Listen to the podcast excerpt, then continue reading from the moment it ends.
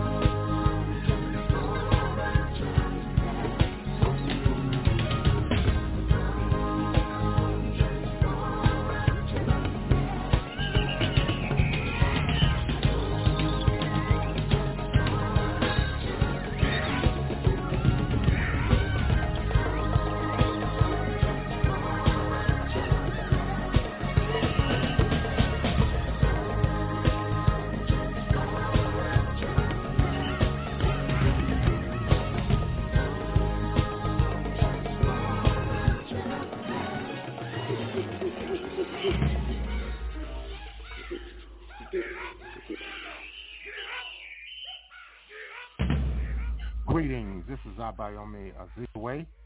Welcome back to another edition of the Pan-African Journal. The Pan-African Journal is an audio news magazine. It's brought to you here on a weekly basis. Uh, I am your host, uh, Abayomi Azikiwe. Today is New Year's Day, uh, January 1st, uh, 2023. We're broadcasting live from our studios in downtown Detroit. I'd like to thank all of our listeners for tuning in uh, once again to yet another edition uh, of our program, another year of uh, programming here at the Pan-African Journal, the special worldwide radio broadcast. Later on, we'll be coming up uh, with our regular Pan-African Newswire reports. Uh, we'll have dispatches on the inauguration of the Brazilian President Lula da Silva uh, amid plans for the funeral of soccer legend Pele. Togolese traders are welcoming the reopening of the People's Republic of China. We'll have details on that as well. The Ivorian Coast, uh, the government pledges uh, to return soldiers recently convicted in neighboring Mali. And nine people were killed in a stampede in the East African state of Uganda during a New Year's celebration. In the second hour, we continue our review of the 55th anniversary of the Massey Lectures delivered by uh, Dr. Martin Luther King Jr. over the Canadian Broadcasting Corporation in late 1967. Today represents the 160th anniversary of the Emancipation Proclamation in 1863 during uh, the U.S. Civil War. We hear also a lecture on the uh, significance of the act uh, by the then uh, President Abraham Lincoln, the impact of the Emancipation Proclamation on the outcome of the Civil War. Finally, we look back on the 64th anniversary of the Cuban Revolution, which took place on this day, uh, January 1st of 1959. These and other features will be brought to you uh, during the course of our program. Stay tuned. Uh, we'll take our musical interlude uh, with the Bozi Boziana and Anti-Choc. Let's listen in. Famille Ekofo ya kitambo Skola atizeli bino mpote elenge moko abimelaki babosi na mokano mpo abalanga rara. Mokano ya bolingo. Masanga to bambongo akanaka na suka mpo atuta tolubu promese ya bolingo. Amama e makambo esepelisaka motema ebongwelinga malutu afani baboyo.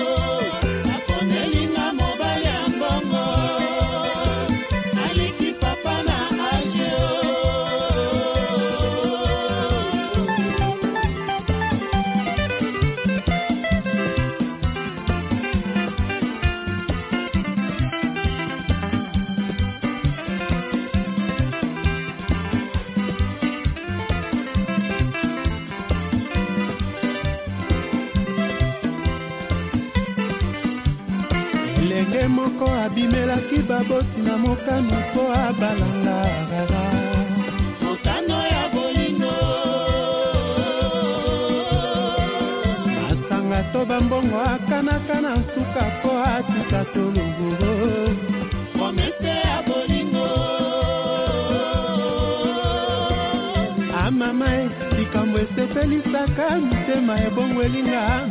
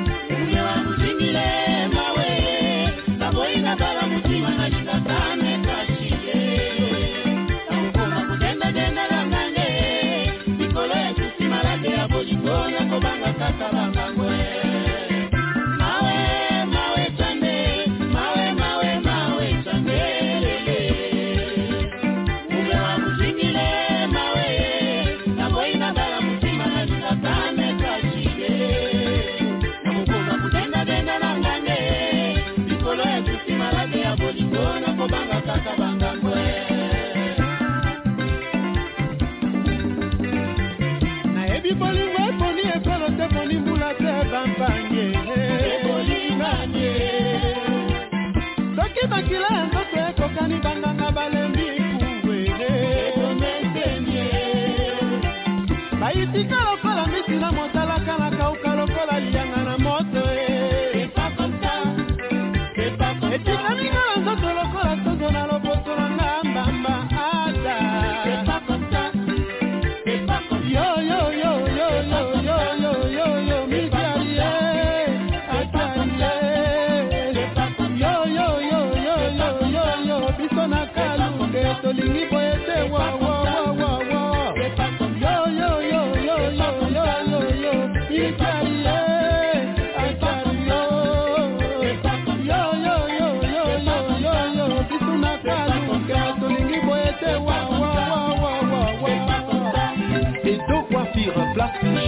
bíbà yóò gbọ́ lójú wa bì wó. àní tàǹbà bí pòdìjìó yẹmu kọ́lọ́ yóò lè kí bàmó kò sálì kọ́lọ́ dúró.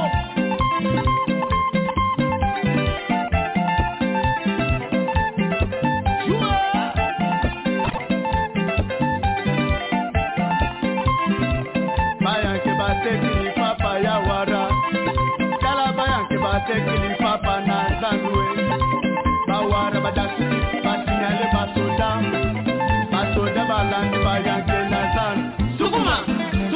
bapunukuma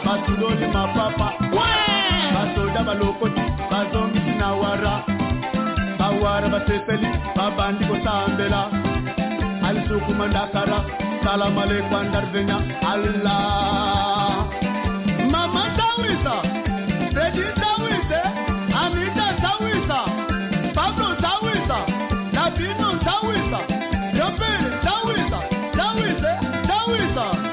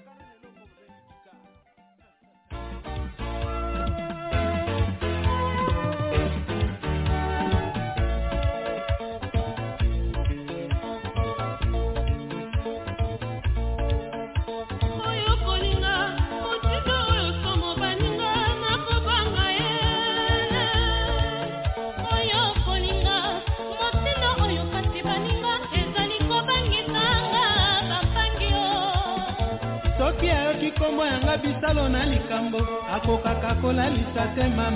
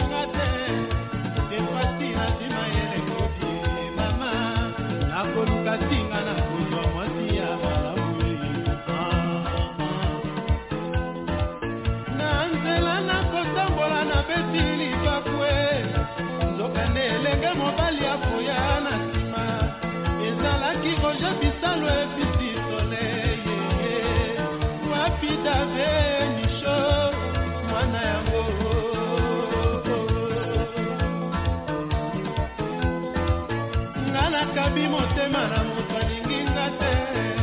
Sekwasi na ndima ele kodi mama. Nakoluka ntinga na kozwa mwasi ya malamu ah, ah, ah. nzoka ezalaki armanie ya julien. Nzoka ezalaki jami ya anie nzoka ezalaki julien bisalwe.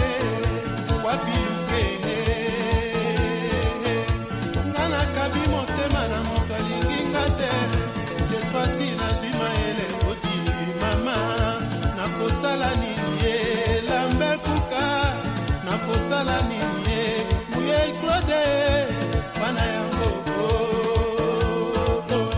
nga nakabi motema nga nakabi molo.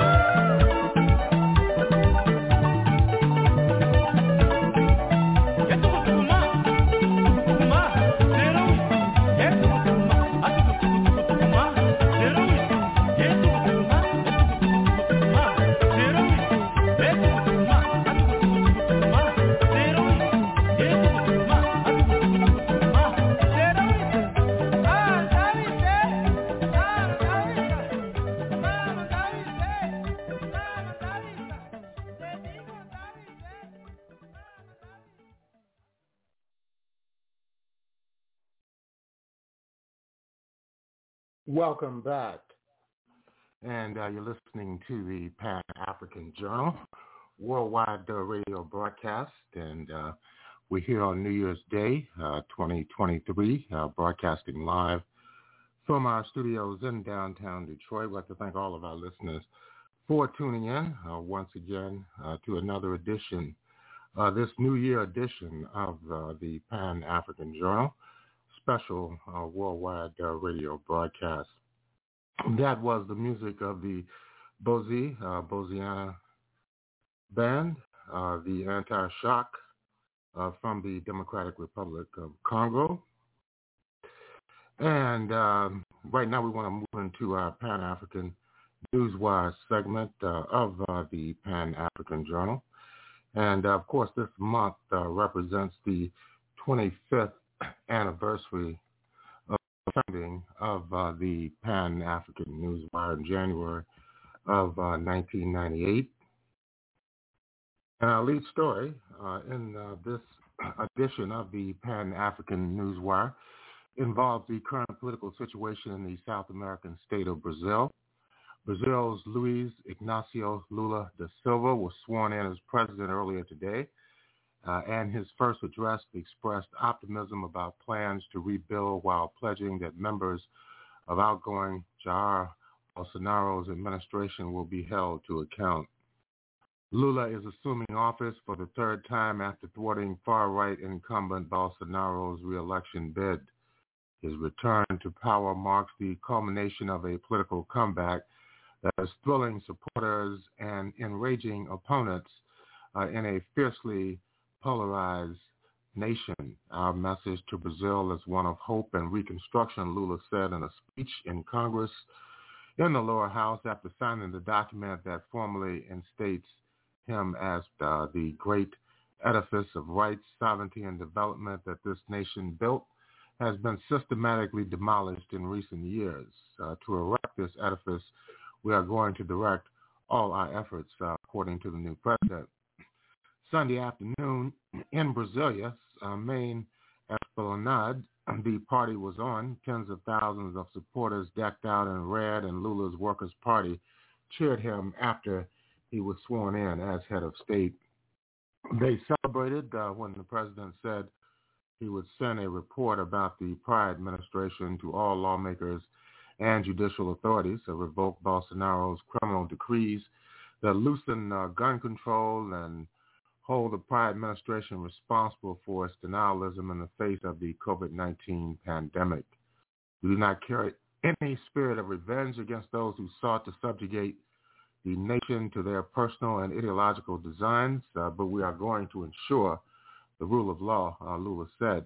Without mentioning Bolsonaro by name, those who erred uh, will answer for their errors with broad rights to their defense within the due legal process. Lula's presidency is unlikely to be like his previous two uh, mandates, coming after the tightest presidential race in more than three decades in Brazil and resistance to his taking office by some of his opponents, according to uh, some political analysts. And also in Brazil, preparations for the funeral ceremony of football legend Pele are underway inside the country dignitaries and fans will gather at the Vila Belmiro Stadium in Santos to pay last respects to the king of football. A tent where Pele's remains will be placed has been erected in the center of the pitch at the Villa's Belmiro Stadium. Big crowds are expected to converge in the city and surrounding areas that is home to almost 2 million people for what is expected to be a deeply emotional ceremony. The Brazilian uh, Football Federation, the CBF, has erected a huge poster of Pele outside its headquarters with the message Eterno, uh, Portuguese for eternal, written above it. Pele, the Brazilian king of soccer who won a record three World Cups and became one of the most commanding sports figures of the last century, died in Sao Paulo Hospital uh, on Thursday, uh, December the 29th, after battling colon cancer he was uh, 82 uh, years old. In West Africa, uh, in Togo, news of China's reopening its borders to the world has uh, been welcomed by local traders. Uh, China will scrap its COVID quarantine for overseas arrivals measure starting on January the 8th, just a week from today, after three years of tight restrictions. In this market, the largest in the country in Togo, two-thirds of products come from the People's Republic of China. And you're listening to uh, the Pan-African Newswire segment of the Pan-African Journal. Also in West Africa, in Cote d'Ivoire, uh, the 46 Ivorian soldiers detained in Mali for nearly six months and who have been just sentenced to 20 years in prison in Bamako will soon return to Ivorian soil, Ivorian President Alassane Ouattara assured on yesterday. Uh, my thoughts are particularly with our soldiers detained in Mali since July the 10th. Uh, Ouattara said in his end-of-year speech broadcast on the national television of uh, the Ivory Coast, thanks to diplomatic actions undertaken with the support of leaders of several friendly countries, including the president of the Togolese Republic, Faure Gnassingbé, three female soldiers were released last September. He recalled adding 46 other soldiers will soon return to Ivorian soil. The 46 Ivorian soldiers suspected of being mercenaries held in Mali since July were sentenced on Friday to 20 years in prison before the expiry of the ultimatum set by the West African heads of state to the Malian junta to release them. Uh, they were found guilty of attacking and plotting against the government, undermining the external security of the state, possession, carrying, and transporting weapons and munitions of war with the aim of disturbing public order for intimidation or terror at the end of the two-day trial in Bamako. The three female soldiers released in mid-September were sentenced to death in absentia. The Ivorian head of state did not mention either this, these heavy sentences or his ultimatum in his speech. And uh, finally, a stampede uh, during New Year's celebrations at a popular mall in Uganda's capital of Kampala uh, left at least nine people dead, including children. Uh, this was according to the police earlier today.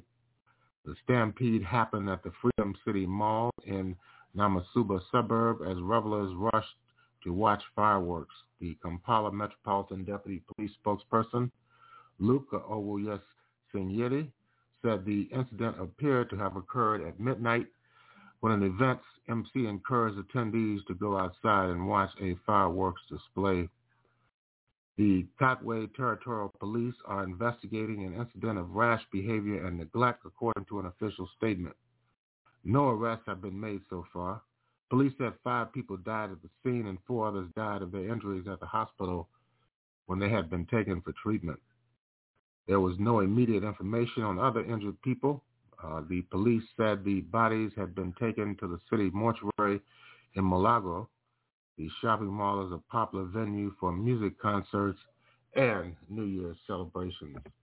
With that, we're going to conclude our Pan-African Newswire segment of the Pan-African Journal. In concluding this segment of the program, we'd like to remind our listeners that the Pan-African Newswire is an international electronic press service designed to foster intelligent discussions on the affairs of African people throughout the continent and the world. The press agency was founded in January of 1998, some 25 years ago, and has published since then tens of thousands of articles and dispatches in numerous newspapers, uh, magazines, journals, research reports, and on blogs and websites throughout the world. The Pan-African Newswire represents the only daily international news source on Pan-African and global affairs. If you'd like to log on to the Pan-African Newswire uh, so you can stay abreast of some of the most pressing and burning issues of the day, just go to our website at panafricannews.blogspot.com. That's Pan-African News blogspot.com.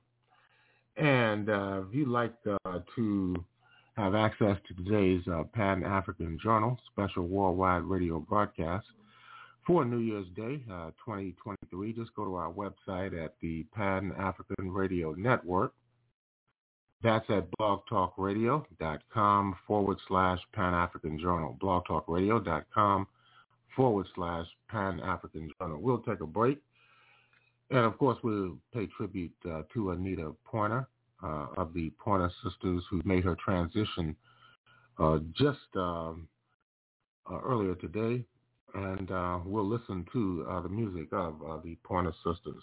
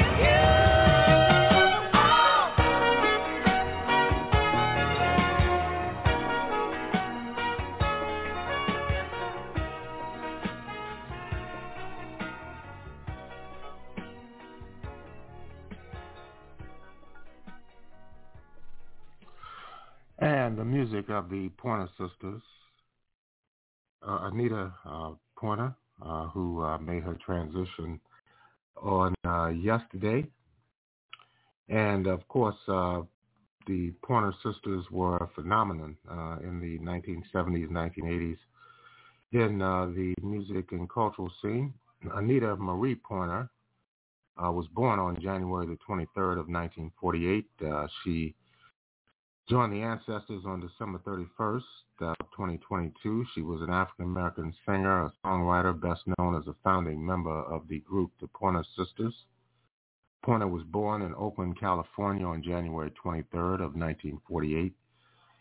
She was the fourth of six children to Sarah Elizabeth Nee Silas uh, from and Reverend Elton Pointer. Uh, though she was born in California, Pointer's parents were natives of Arkansas. As a result, her family traveled by car almost yearly from California to Arkansas to visit Pointer's grandparents who lived in Prescott.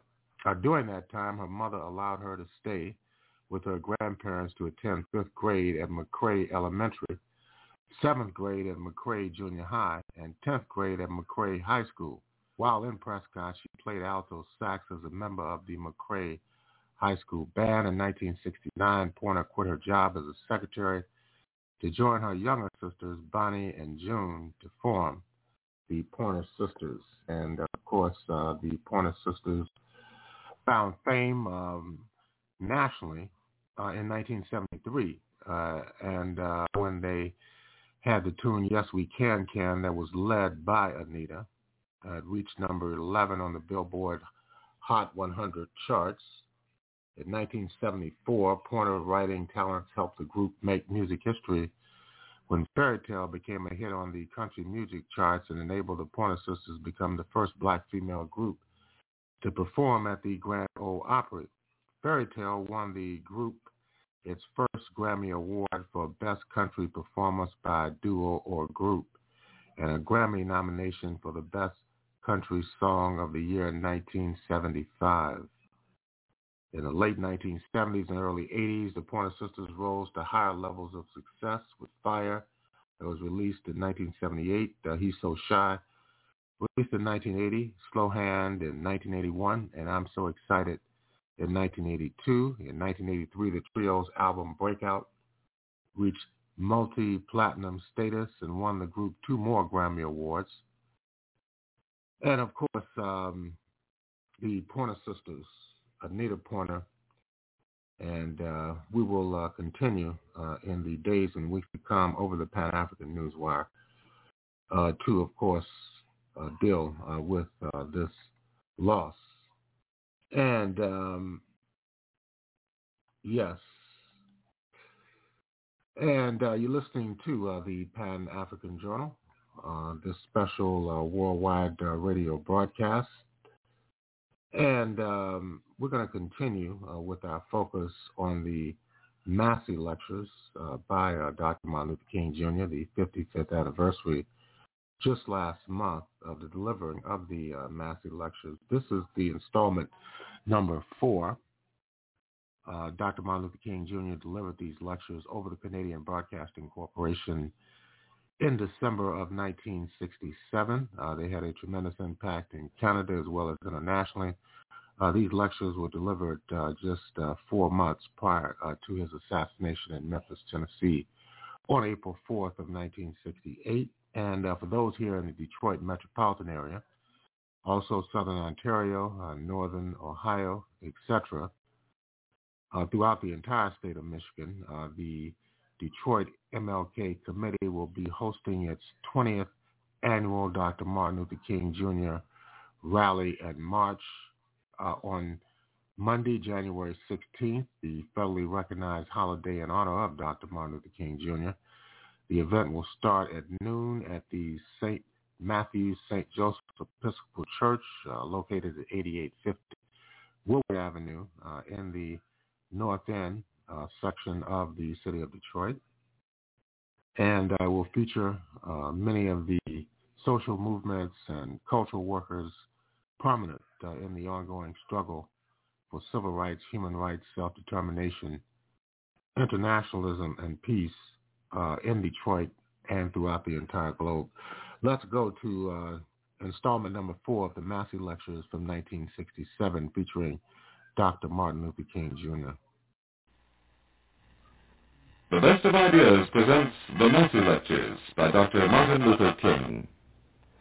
Over the past 10 years, Dr. King, a Nobel Peace Prize winner, has been increasingly concerned with developing nonviolent mass tactics for bringing about revolutionary social change.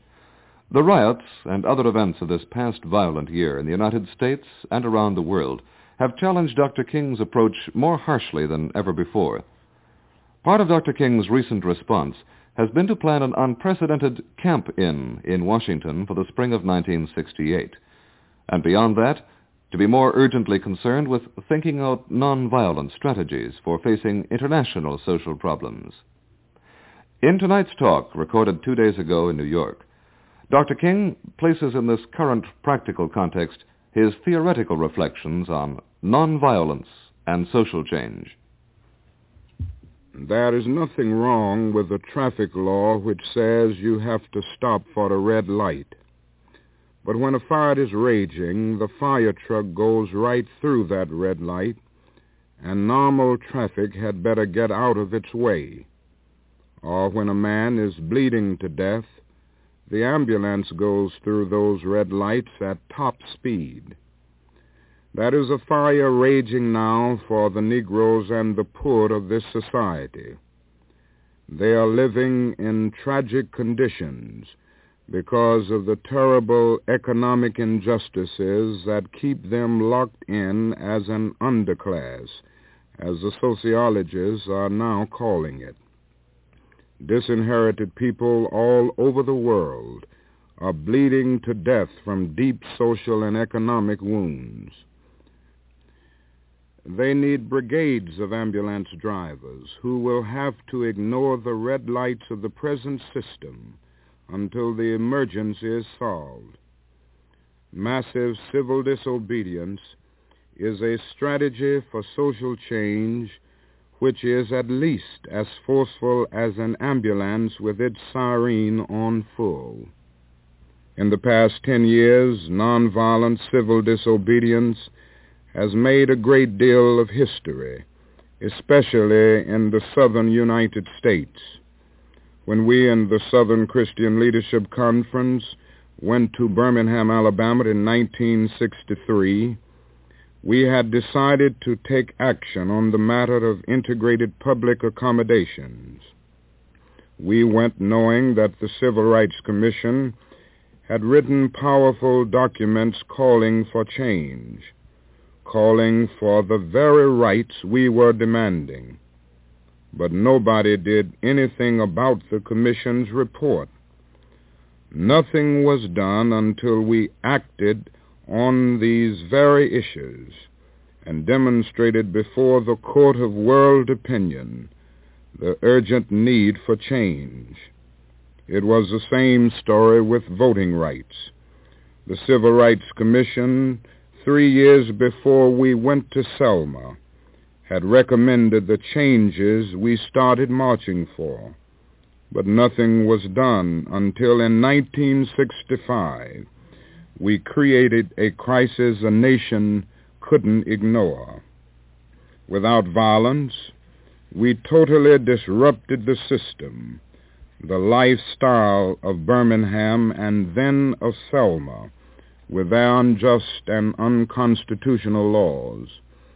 Our Birmingham struggle came to its dramatic climax when some 3,500 demonstrators virtually filled every jail in that city and surrounding communities. And some 4,000 more continued to march and demonstrate nonviolently. The city knew then, in terms that were crystal clear, that Birmingham could no longer continue to function until the demands of the Negro community were met. The same kind of dramatic crisis was created in Selma two years later. The result on the national scene was the Civil Rights Bill and then the Voting Rights Act as President and Congress responded to the drama and the creative tension generated by the carefully planned demonstrations. Of course, by now it's obvious that new laws are not enough.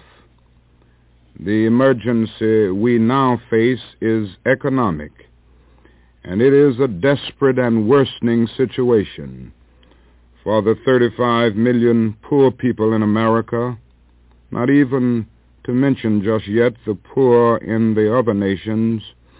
That is a kind of strangulation in the air in our society, it's murder psychologically to deprive a man of a job or an income. You are in substance saying to that man that he has no right to exist. You are in a real way depriving him of life, liberty, and the pursuit of happiness, denying in his case the very creed of his society. Now millions of people are being strangled that way. The problem is at least national. In fact, it's international in scope. And it is getting worse. As the gap between the poor and the affluent society increases. The question that now divides the people who want radically to change that situation is, can the program of nonviolence, even if it envisions massive civil disobedience, realistically expect to meet such an enormous entrenched evil? First of all, will nonviolence work psychologically after the summer of 1967? Many people feel that nonviolence as a strategy for social change was cremated in the flames of the urban riots of the last two years. They tell us that Negroes have only now begun to find their true manhood in violence, that the riots prove not only that Negroes hate whites, but that compulsively they must destroy them. This bloodlust interpretation ignores one of the most striking features of the city riots. Violent they certainly were, but the violence to a startling degree was focused against property rather than against people. There were very few cases of injury to persons, and the vast majority of the rioters were not involved at all in attacking people. The much publicized death toll that marked the riots and the many injuries were overwhelmingly inflicted on the rioters by the military. It is clear that the riots were exacerbated by police action that was designed to injure or even to kill people. As for the snipers, no accounts of the riots claim that more than one or two dozen people were involved in sniping. From the facts, an unmistakable pattern emerges. A handful of Negroes used gunfire substantially to intimidate, not to kill. And all of the other participants had a different target, property. I am aware that there are many who wince at a distinction between property and persons, who hold both sacrosanct. My views are not so rigid.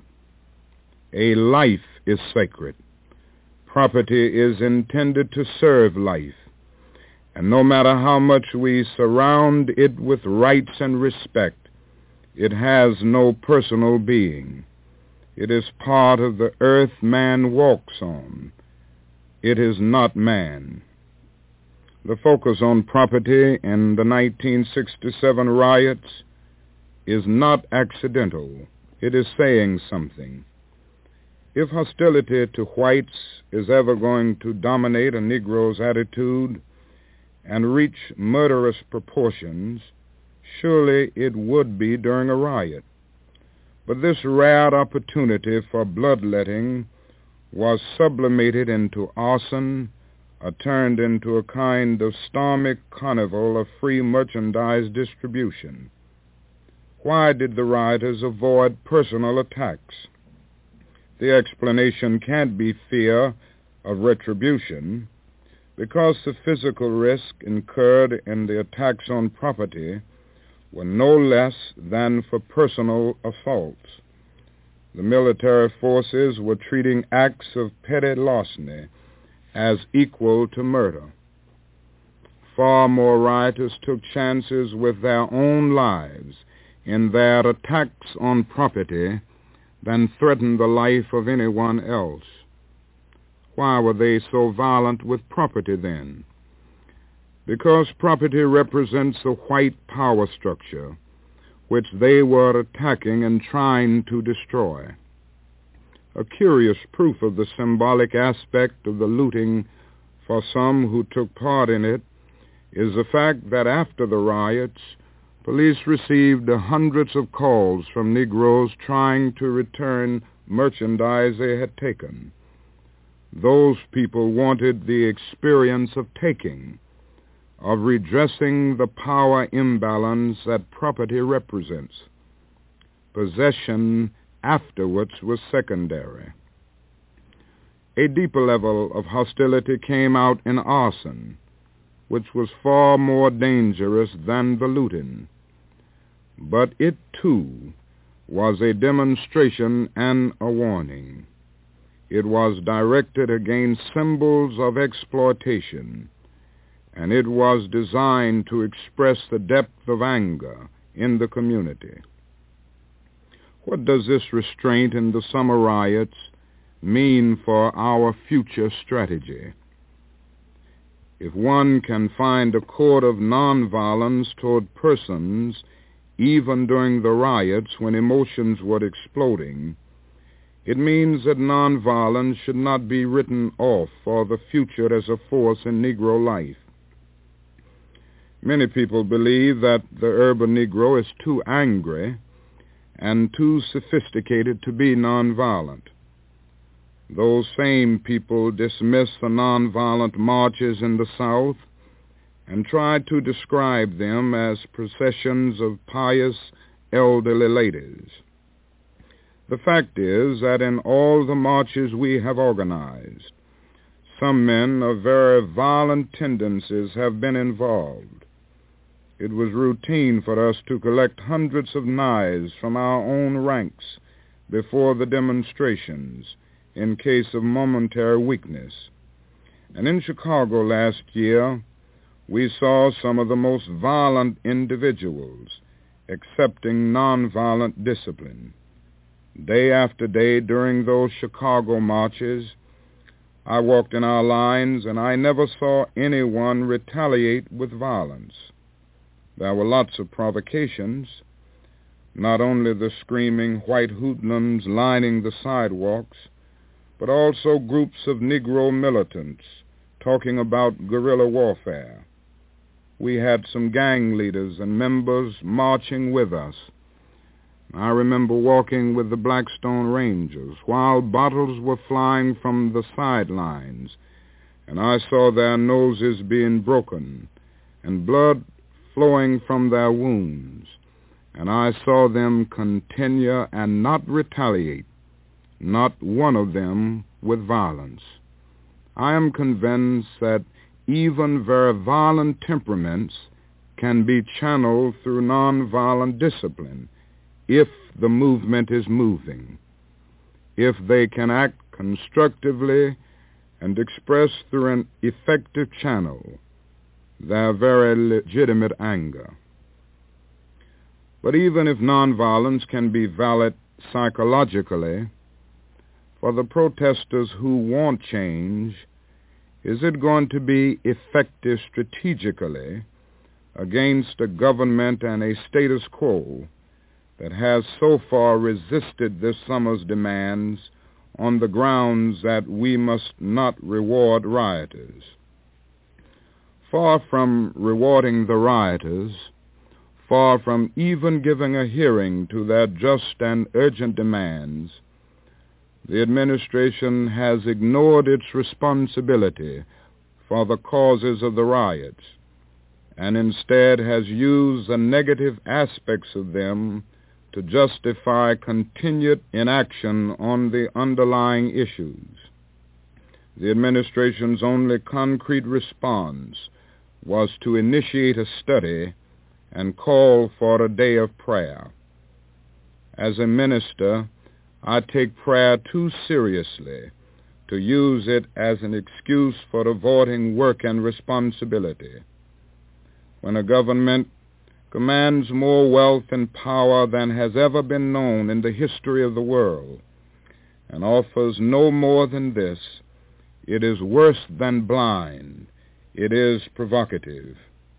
It is paradoxical but fair to say that Negro terrorism is incited less on ghetto street corners than in the halls of Congress.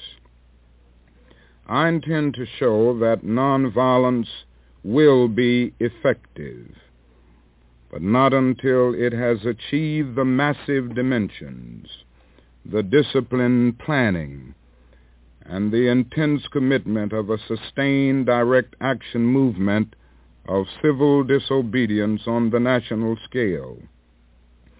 The dispossessed of this nation, the poor, both white and Negro, live in a cruelly unjust society. They must organize a revolution against that injustice, not against the life of the persons who are their fellow citizens, but against the structures through which the society is refusing to take means which have been called for and which are at hand to lift the load of poverty. The only real revolutionary, people say, is a man who has nothing to lose. There are millions of poor people in this country who have very little or even nothing to lose. They can be helped to take action together. They will do so with a freedom and a power that will be a new and unsettling force in our complacent national life. Beginning with the new year, we will be recruiting 3,000 of the poorest citizens from 10 different urban and rural areas to initiate and lead a sustained, massive direct action movement in Washington. Those who choose to join this initial 3,000, this nonviolent army, this Freedom Church of the Poor, will work with us for three months to develop nonviolent action skills. Then we will move on Washington, determined to stay there until the legislative and executive branches of the government are taking serious and adequate action on jobs and income. A delegation of poor people can walk into a hired official's office with a carefully, collectively prepared list of demands. If you are poor, if you are unemployed anyway, you can choose to stay in Washington for as long as the struggle needs you. And if that official says, but Congress would have to approve this, or but the President would have to be consulted on that, you can say, all right, we'll wait and you can settle down in his office for as long a stay as necessary. If you are, let's say, from rural Mississippi and have never had medical attention and your children are undernourished and unhealthy, you can take those little children into the Washington hospitals and stay with them there until the medical workers cope with their needs. And in showing your children, you will have shown this country a sight that will make it stop in its busy tracks and think hard about what it has done. The many people who will come and join this 3,000 from all groups in the country's life will play a supportive role, deciding to be poor for a time along with the dispossessed who are asking for their right to jobs or income jobs, income, the demolition of slums, and the rebuilding by the people who live in it of new communities in their place. In fact, a new economic deal for the poor. Why camp in Washington to demand these things? Because only the federal Congress and administration can decide to use the billions of dollars we need for the real war on poverty. We need not a new law, but a massive new national program. This Congress has done nothing to help such measures and plenty to hinder them. Why should Congress care about our dying cities? It is still dominated by senior representatives of the rural South who still unite in an obstructive coalition with unprogressive Northerners to prevent public funds from going where they are socially needed. We broke that coalition in 1963 and 1964 when the civil rights and voters' rights laws were passed we need to break it again by the size and force of our movement. And the best place to do that is before the eyes and inside the buildings of these same congressmen.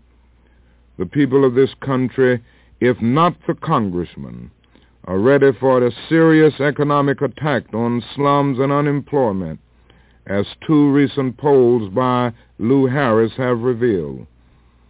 So we have to make Congress ready to act on the plight of the poor.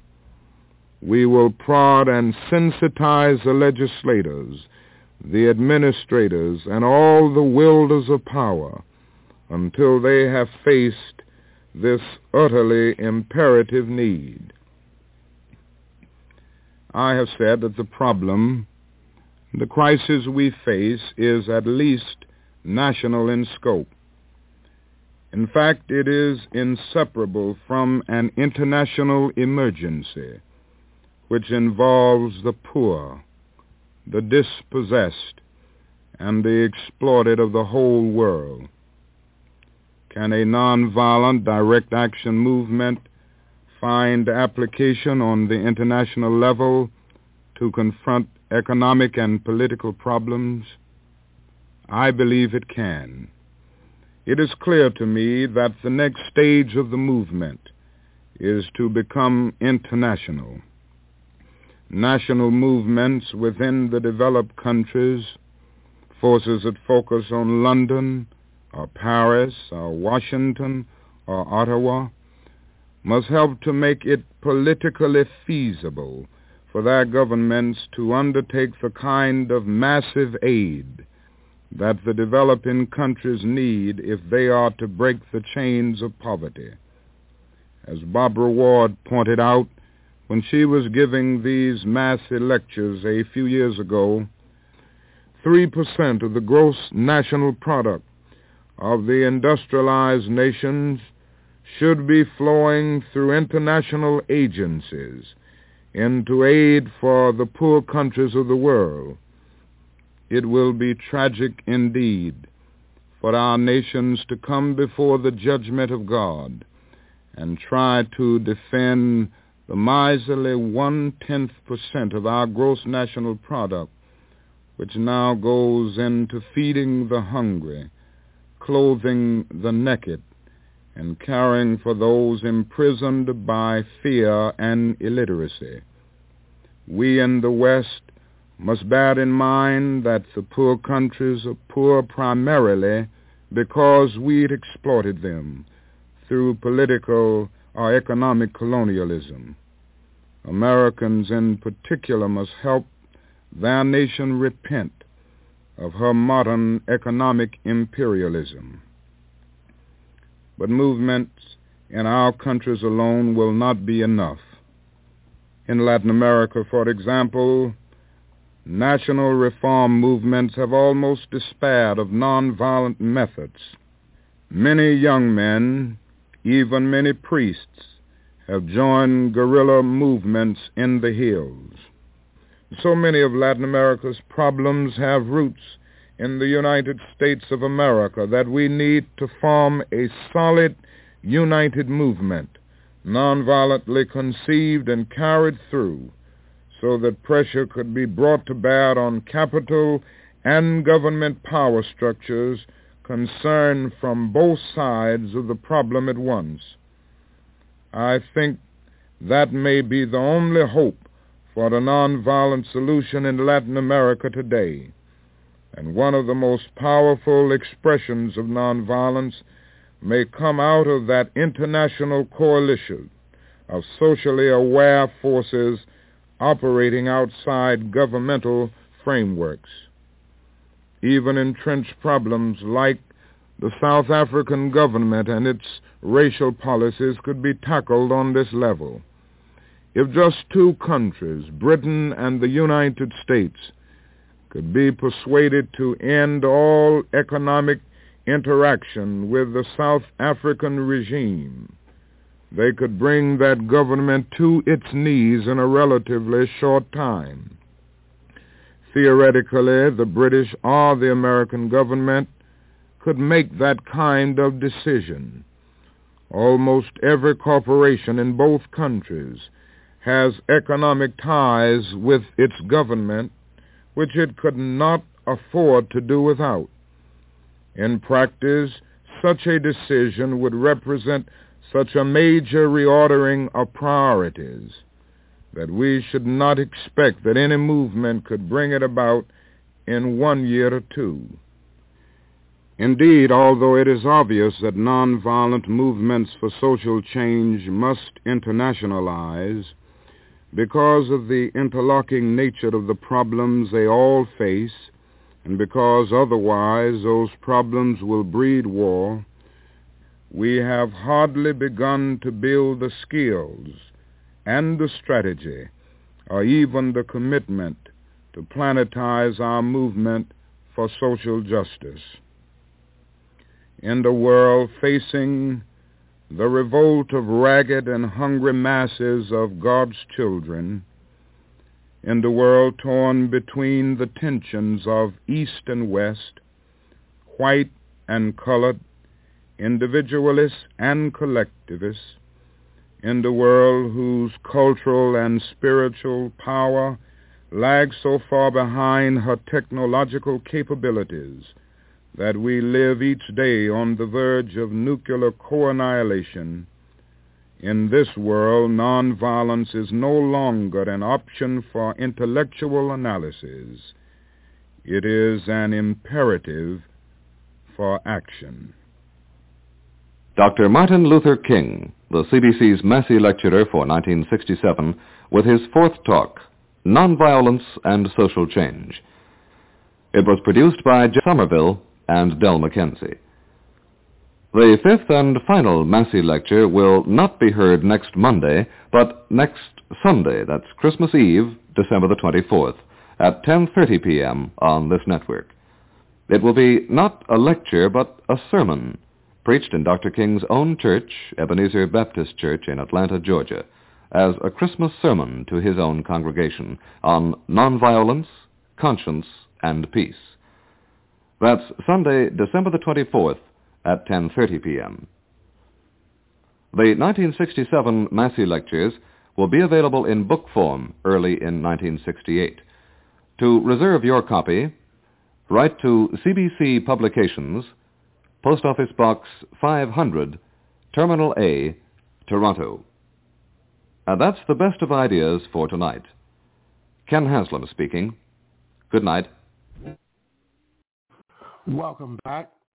And uh, that was uh, the installment four of the historic uh, Massey lectures delivered by Dr. Martin Luther King Jr. in uh, late 1967 over the Canadian Broadcasting Corporation.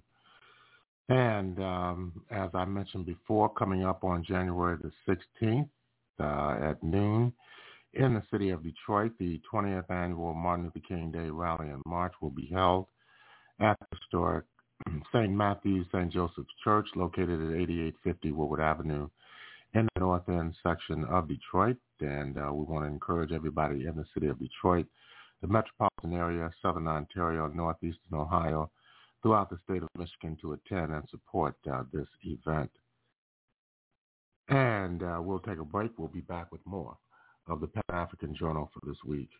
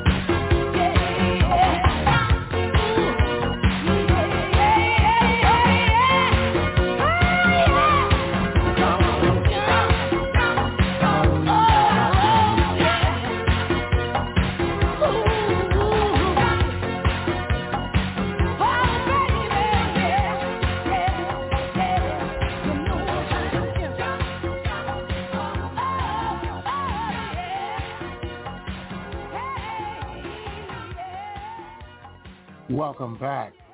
And uh, that was, of course, the Pointer Sisters.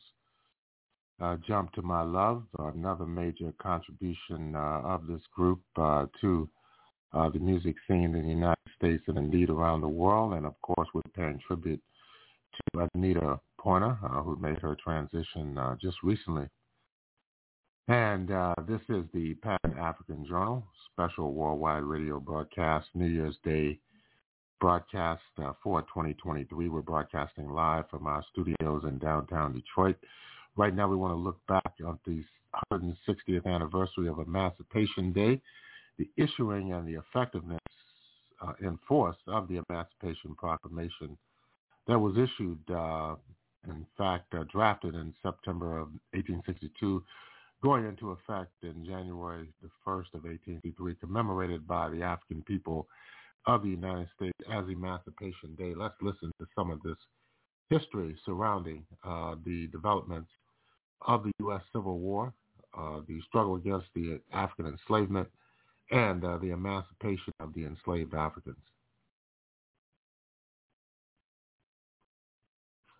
You're listening to the Pan African Journal special worldwide radio broadcast, New Year's Day, episode uh, for uh, 2023. The first formally recognized or organized black regiment in the Civil War was known as the 1st South Carolina Volunteers. It was organized entirely and exclusively among freed slaves along the Sea Islands of South Carolina. It had an amazing non-commissioned officer whose name was Prince Rivers.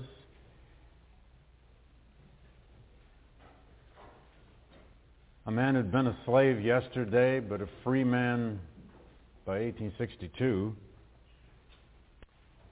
and whom and whose white commanding officer, Thomas Wentworth Higginson, said in another land and another time he could command any army in the world. Thomas Wentworth Higginson was an abolitionist from Worcester, Massachusetts, who ended up the colonel and the commander of that regiment nearly 1,000 freed slaves recruited among the roughly 35 to 40,000 former slaves along the Georgia and South Carolina Sea Islands. Higginson went on to write a great book about it called Army Life in a Black Regiment.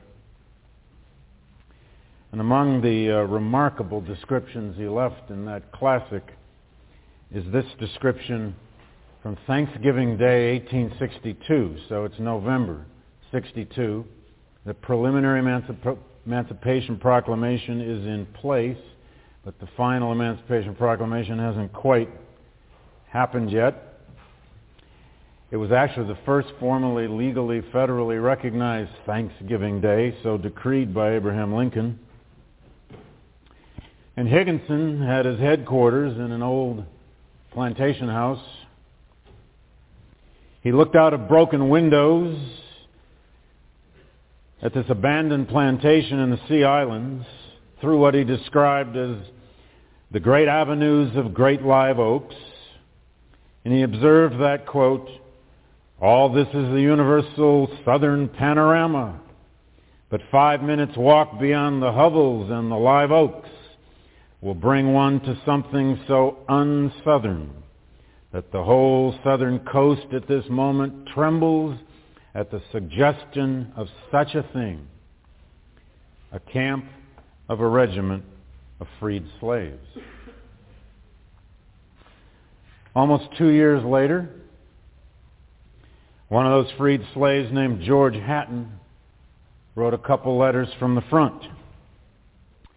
George Hatton was a former slave he had lived part of his life in Washington, D.C., part of his life in Virginia, North Carolina. He'd been around. He was at this point, by April of 1864, a non-commissioned sergeant in Company C, 1st Regiment, United States Colored Troops. They were encamped near New Bern, North Carolina. And he sat down to write a letter to reflect upon the circumstance that he found himself in. Hatton, his fellow soldiers and their families had lived generations as slaves. And this is what he wrote. He says, though the government openly declared that it did not want the Negroes in this conflict, I look around me and see hundreds of colored men armed and ready to defend the government at any moment. And such are my feelings that I can only say, the fetters have fallen, our bondage is over. A month later, Hatton's regiment was encamped near Jamestown, Virginia, and he didn't miss the irony of being at Jamestown, founding site of Virginia. And into his lines came several black freed women who all declared they had recently been severely whipped by a master. Members of Hatton's company managed to capture that slave owner, uh, a Mr. Clayton, the man who had allegedly administered the beatings on these women. The white Virginian was stripped to the waist. He was tied to a tree, and he was given 20 lashes by one of his own former slaves, a man named William Harris, who was now a member of the Union Army. In turn, each of the women that Clayton had beaten were given the whip and their chance to lay the lash on the slaveholder's back. The women were given leave, said Sergeant Hatton, his words, to remind him that they were no longer his, but safely housed in Abraham's bosom and under the protection of the Star-Spangled Banner and guarded by their own patriotic, though once downtrodden race. In Hatton's letter, he once again felt lost for words to describe the transformation he was witnessing. Oh, that I had the tongue to express my feelings, he wrote. While standing on the banks of the James River on the soil of old Virginia, the mother state of slavery, as a witness of such a sudden reverse, the day is clear. The fields of grain are beautiful, and the birds are singing sweet melodious songs, while poor Mr. Clayton is crying to his servants for mercy.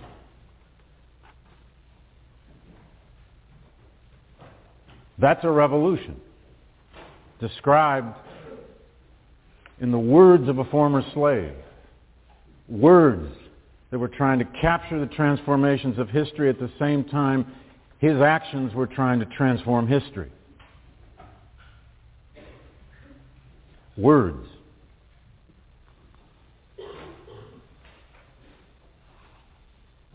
Now, we will forever debate in this society the meaning of the Emancipation Proclamation.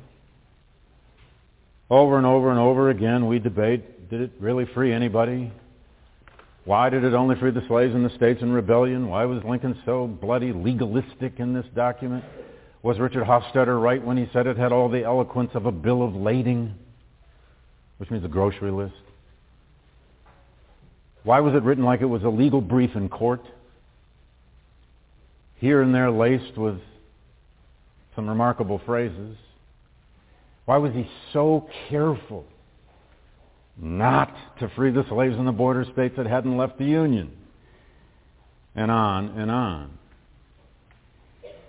But I think we should make no mistake, the Emancipation Proclamation is a terribly important American document. Emancipation is not just the story of great documents, as I'm trying to argue, but this one's important.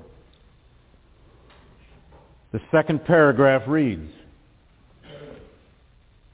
and this is, by the way, Lincoln's own handwriting. This is a facsimile of the original. He wrote some three or four originals. That on the first day of January in this year of our Lord, 1863, all persons held as slaves within any state or designated part of a state, the people whereof shall then be in rebellion against the United States. God, is this legalistic? Shall be then, this is not legalistic, then, thenceforward, and forever free. and the executive government of this United States, including the military and naval authorities thereof.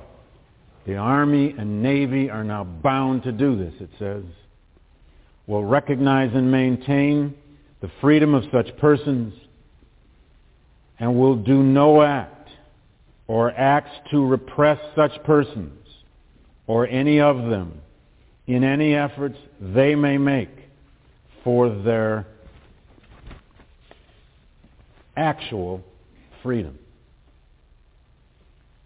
Actual freedom.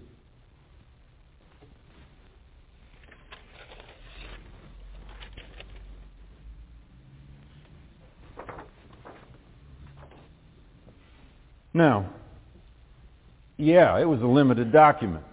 It didn't free as many slaves as the Second Confiscation Act had legally already set in motion. That's true. But this is the most important thing to remember about the Emancipation Proclamation. Most black folks didn't care about the details of it. What they cared about is the, that the United States government had acted and said they were going to be free. There were at least four immediate and visible effects of the proclamation once it went into effect on January 1st. Every forward step of the Union armies now would be, whether some of those officers liked it or not, a liberating step. Secondly, news of this proclamation, whatever the details and the fine print, would spread like wildflower, uh, wildfire, excuse me, across the South. And it would bring about, there's no question, it will bring about increased activity, increased flight, increased movement toward Union lines by freed people where they can do it. And there's all over, all over the record, we have testimony of Confederate soldiers themselves, of Southerners, white Southerners themselves, saying they first heard about the Emancipation Proclamation from their slaves.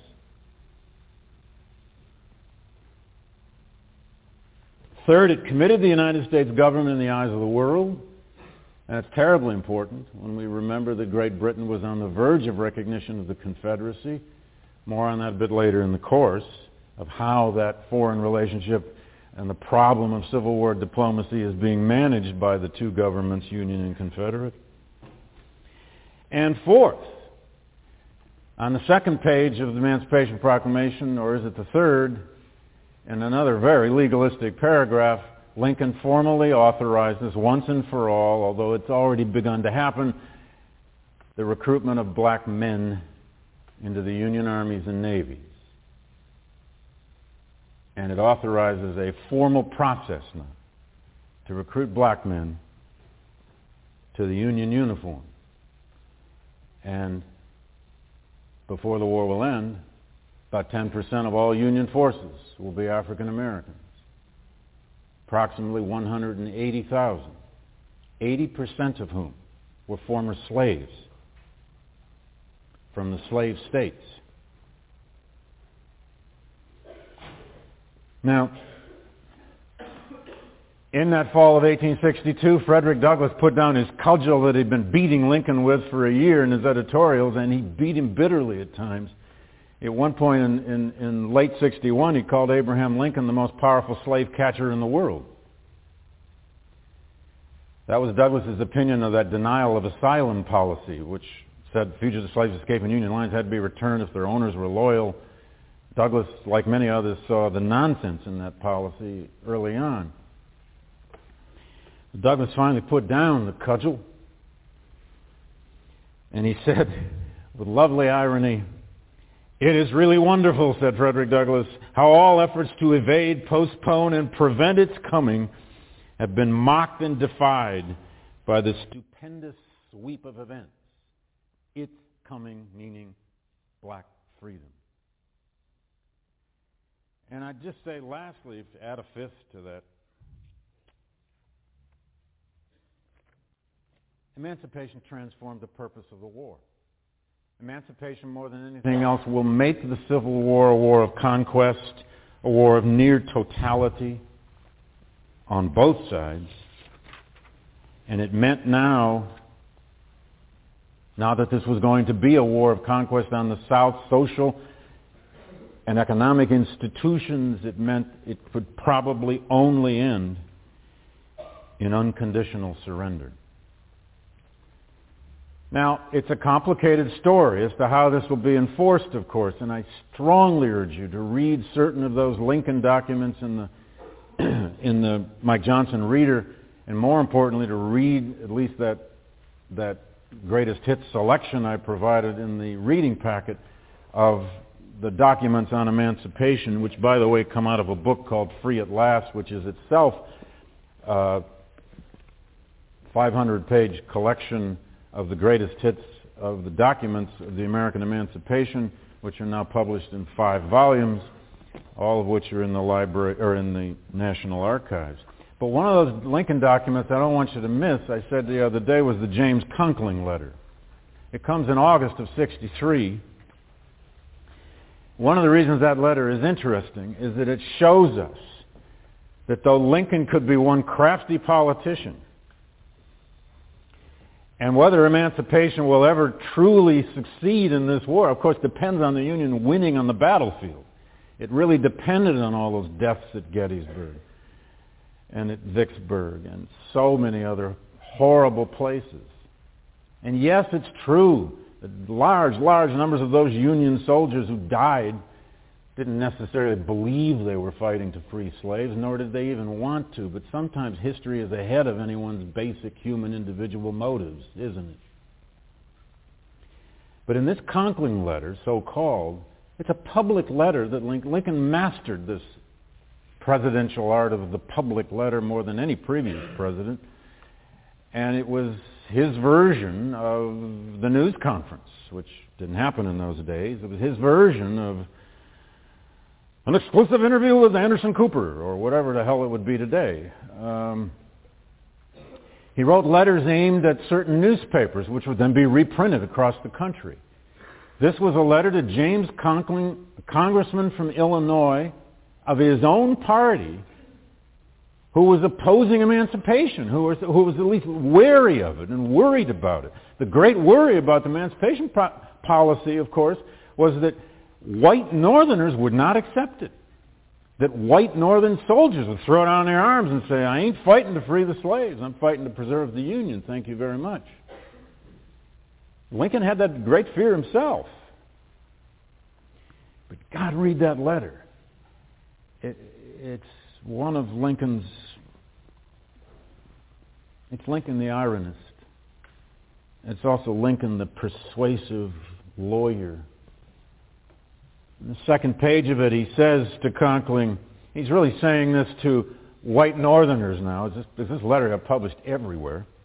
You dislike the Emancipation Proclamation, he says, and perhaps would have it retracted. You say it is unconstitutional. I think differently. I think the Constitution invests its commander-in-chief with the law of war in time of war. The most that can be said, if so much, is that the slaves are property. Is there, has there ever been any question that by law of war, property, both of enemies and friends, may be taken when needed? So there's that argument. Whatever you think of the morality of this, folks, slaves are property of the enemy. I'm taking their assets. That's a legal argument. Then you go to the next page. He's also beginning to make there an argument. If you read that part of the letter carefully, it's an argument for total war, to unconditional surrender. And he's trying to condition public opinion for this. Then you go to the next page. You say you will not fight to free Negroes. Some of them seem willing to fight for you. But no matter. Fight you then, exclusively to save the Union. I issued the proclamation on purpose to aid you in saving the Union. Whenever you shall have conquered all resistance to the Union, if I shall urge you to continue fighting, it will be an apt time then for you to declare you will not fight to free Negroes. All right. Crawl into your cul-de-sac and say you're only fighting to save the Union, but here's another way to save the Union. And then he goes on. I thought that in your struggle for the Union, to whatever extent the Negroes should cease helping the enemy, to that extent it weakened the enemy in his resistance to you. Do you think differently? I thought that whatever Negroes can be got to do as soldiers leaves just so much less for white soldiers to do in saving the Union. Almost as if he's appealing to Conkling's racial self-interest. Does it appear otherwise to you?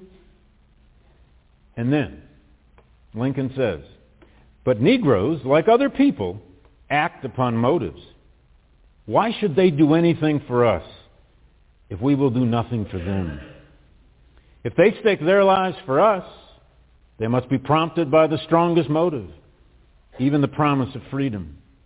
And the promise being made must be kept.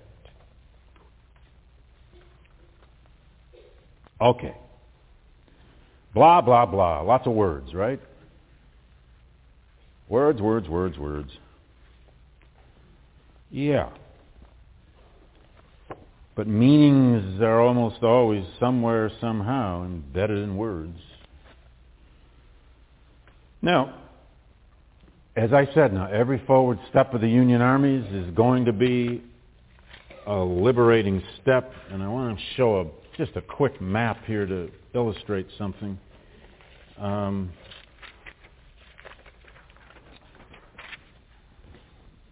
I can zoom in on that.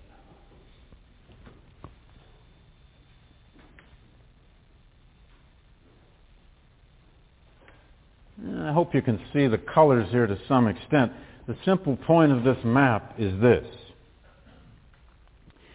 It's a map that shows the conquest of the South by Union forces. It's the movement, generally speaking, of Union lines into the South in what becomes now, by 62, 63, and 64, a war of conquest west and east.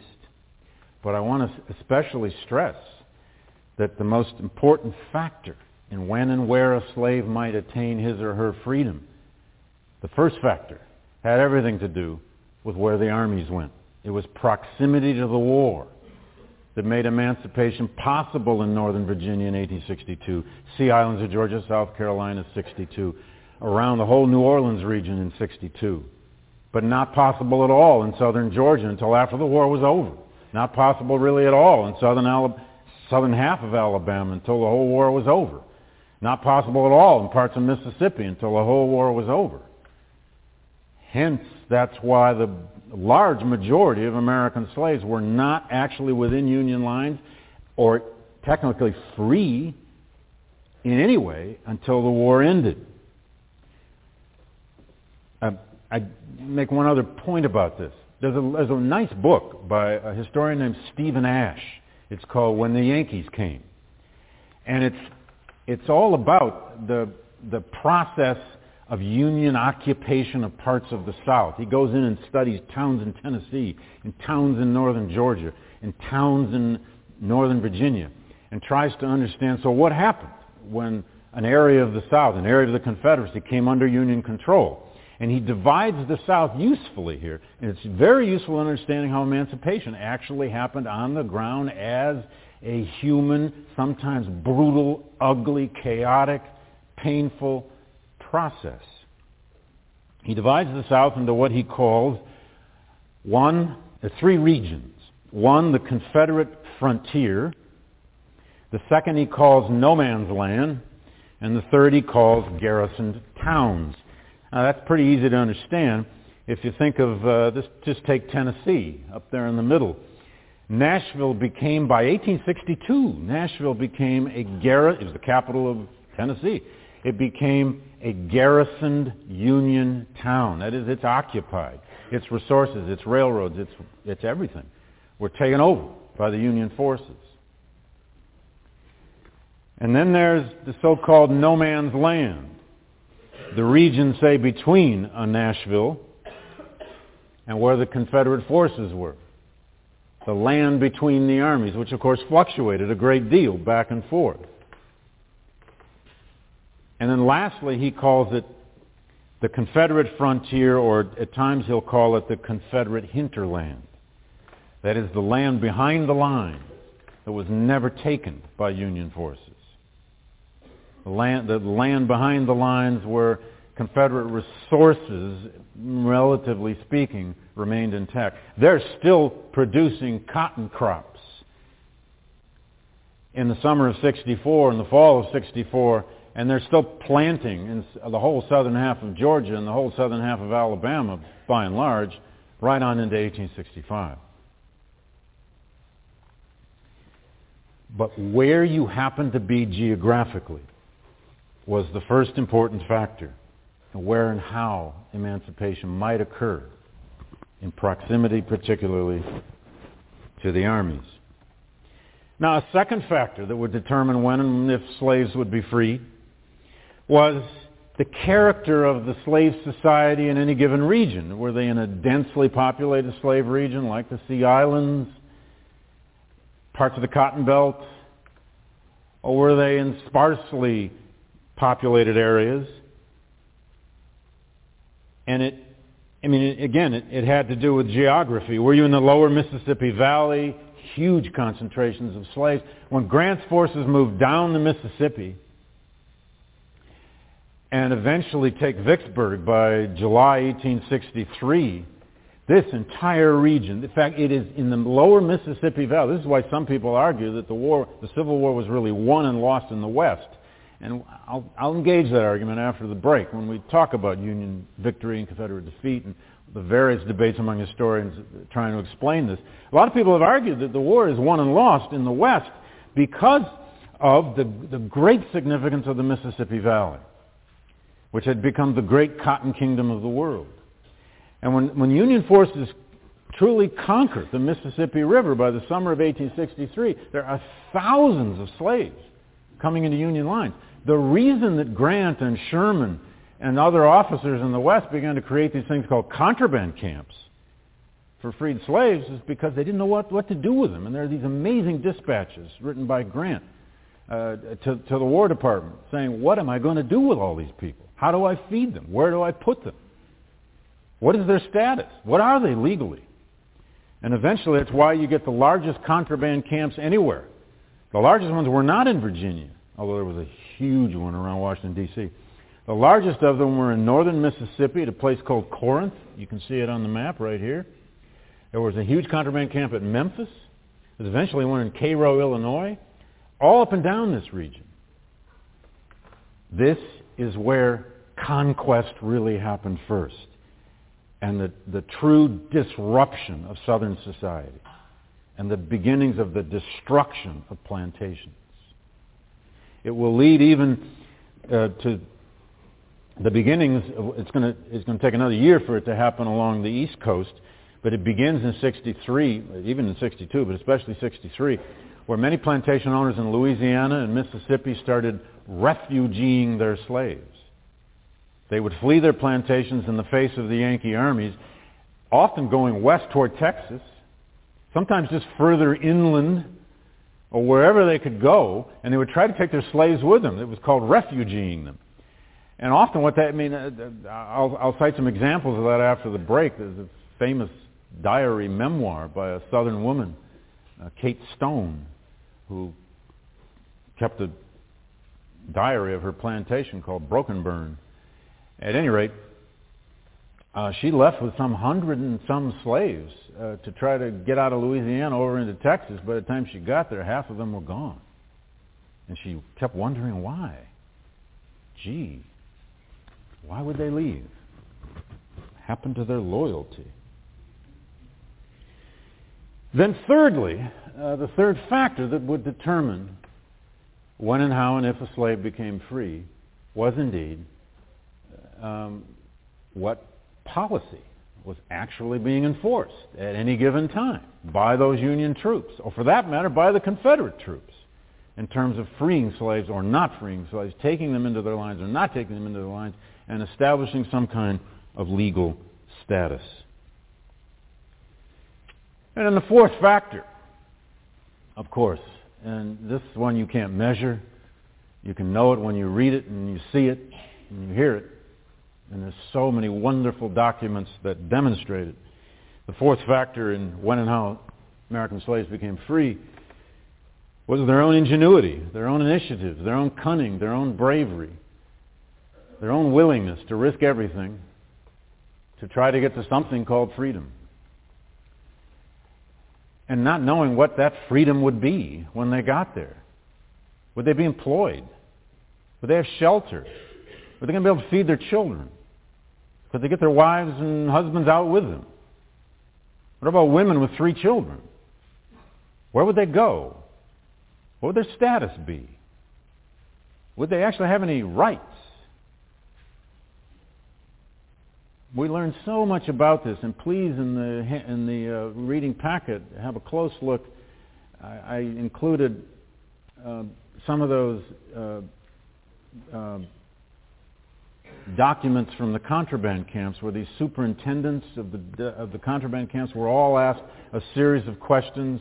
They were asked things about the motives of the slaves that escaped into their camps. They were asked to describe why had these people come.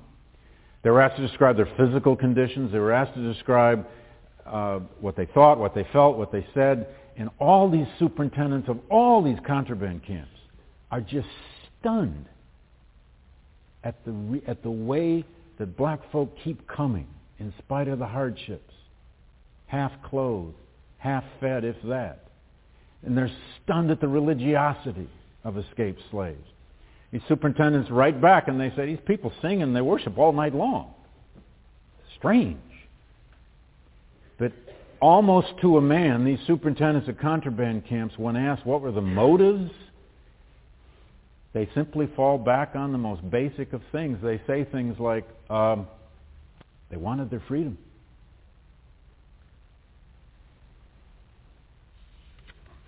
Now, emancipation also would depend here and there on a whole lot of other factors, but again, they come under these categories I've already given you. The close proximity to the war. Now, for example, when the war moved into Georgia in 63 and 64, when Sherman invaded northern Georgia, and the war really went to the deep hinterland, the heart of the southeast, Confederates were already, and they were already doing this in Virginia, they were, they were beginning to do it out in the West. They surely did it in the, in the city of Mobile and other Confederate-held cities. Confederates had begun to employ or impress their slaves into service, thousands of them. About 3,000 slaves were put to work in Mobile, Alabama, building its fortifications. Slaves, hundreds upon hundreds of slaves were put to work building the fortifications of Richmond. An estimated 5,000 slaves were put to work building the fortifications all around Atlanta by late 63 to try to stop Sherman's advance. Very often they were hired out. That is, they were supposed to be paid, or their owners were supposed to be paid for their service. They were used as teamsters and nurses and cooks and boatmen and blacksmiths and laundresses and so on and so forth. If you saw a Confederate army in eight, from 1862 to 64, you'd see hundreds of black people. Well, and as those armies moved, sometimes those slaves had opportunities to flee. In the wake of battles, on any scale, some slaves would always flee. They were often uh, used as the burial crews on both sides. They were also hired out, and this was really significant in Virginia, to the ironworks in Richmond. The Tredegar Ironworks at one point employed almost 4,000 slaves who tended to be hired out from the western parts of Massachusetts and the northern parts of North Carolina. That movement of people on this scale, movement of slaves, on this scale had never happened in the South. And in the midst of that movement, Lynda Morgan wrote a fine book on emancipation in Virginia, and he, she showed this for the first time, that all this movement of, of hired out slaves to Richmond and other small ironworks, by the way, over in the Shenandoah Valley, meant a certain percentage of them began to flee and escape. further north. They worked on railroad crews. Uh, it was estimated that in, in northern Georgia, during Sherman's campaign against Atlanta, that about 40% of all the women working as nurses in Confederate hospitals all over the state were slave women. It means they've been taken off their plantations, their farms, or out of their domestic situations, wherever they were, and put to work in the hospitals. So, the point is, movement of the armies meant movement of slaves as well. And that moment of freedom, that moment of escape, that opportunity might come when you would least expect it. And that, that American slave had to make a choice every time. Do I go and risk everything or do I not? Let me tell you one little story amidst that. It's the other half of this book I just did. It's a young slave named Wallace Turnage. He was born a little, on a little tobacco farm in North Carolina in 1846, Greene County, North Carolina, sold by his indebted owner to a Richmond, Virginia slave trader named Hector Davis, who was one of the largest slave traders in the United States and kept enormous records. Spent about six months in 1860 working in the slave, the three-story slave jail auction house in Richmond. His job every day was preparing the slaves in what was called the dressing room to take them out to the auction floor. And one day he simply told, boy, you're in the auction. And he was sold to an Alabama cotton planter named James Chalmers. 72 hours later by train, he found himself on a huge cotton operation near Pickensville, Alabama, which is uh, right about there, right on the Mississippi border. Plantation with about 85 slaves. And the narrative he left us, which was discovered and lopped into my lap a few years ago, the extraordinary narrative he left is the story largely of his five attempts to escape in the midst of the war from the age of 14 to 17. He was one passionate, half crazy, one might say, no doubt traumatized, teenage slave who just couldn't be controlled. He ran away four times into Mississippi, the second two of which, certainly at least, he was always trying to get up to northern Mississippi to get to the Union armies, which he knew had controlled the whole northern tier of Mississippi by late spring 1862. In fact, three of his escapes over there were really... He would always go up the Mobile and Ohio Railway line. At one time he was at large for four and a half months, hiding in other slave cabins and hiding in woods and forests and gullies and wherever he could hide, and he was always captured. He was trying to actually get to Corinth and the big contraband camp in Corinth. And he almost made it on his fourth try. He kept being captured by slave patrols, Confederate patrols, and so on. His master would always come after him because he was so valuable. He'd been sold, by the way, for $950 the first time out of North Carolina. He was sold for $1,000 to old Chalmers in Richmond. And Chalmers now got fed up in early 63 of constantly trying to retrieve this kid. And he took him down to Mobile, Alabama, and sold him at the slave jail in Mobile in the spring of 1863 for $2,000.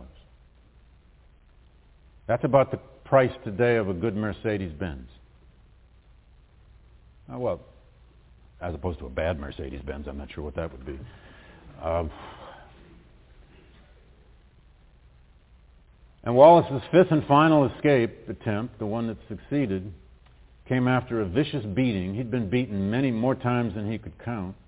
He'd been put in neck braces and leg chains and ankle chains and wrist chains and every kind of, he'd experienced about every kind of brutality slavery could wreak upon a teenage kid.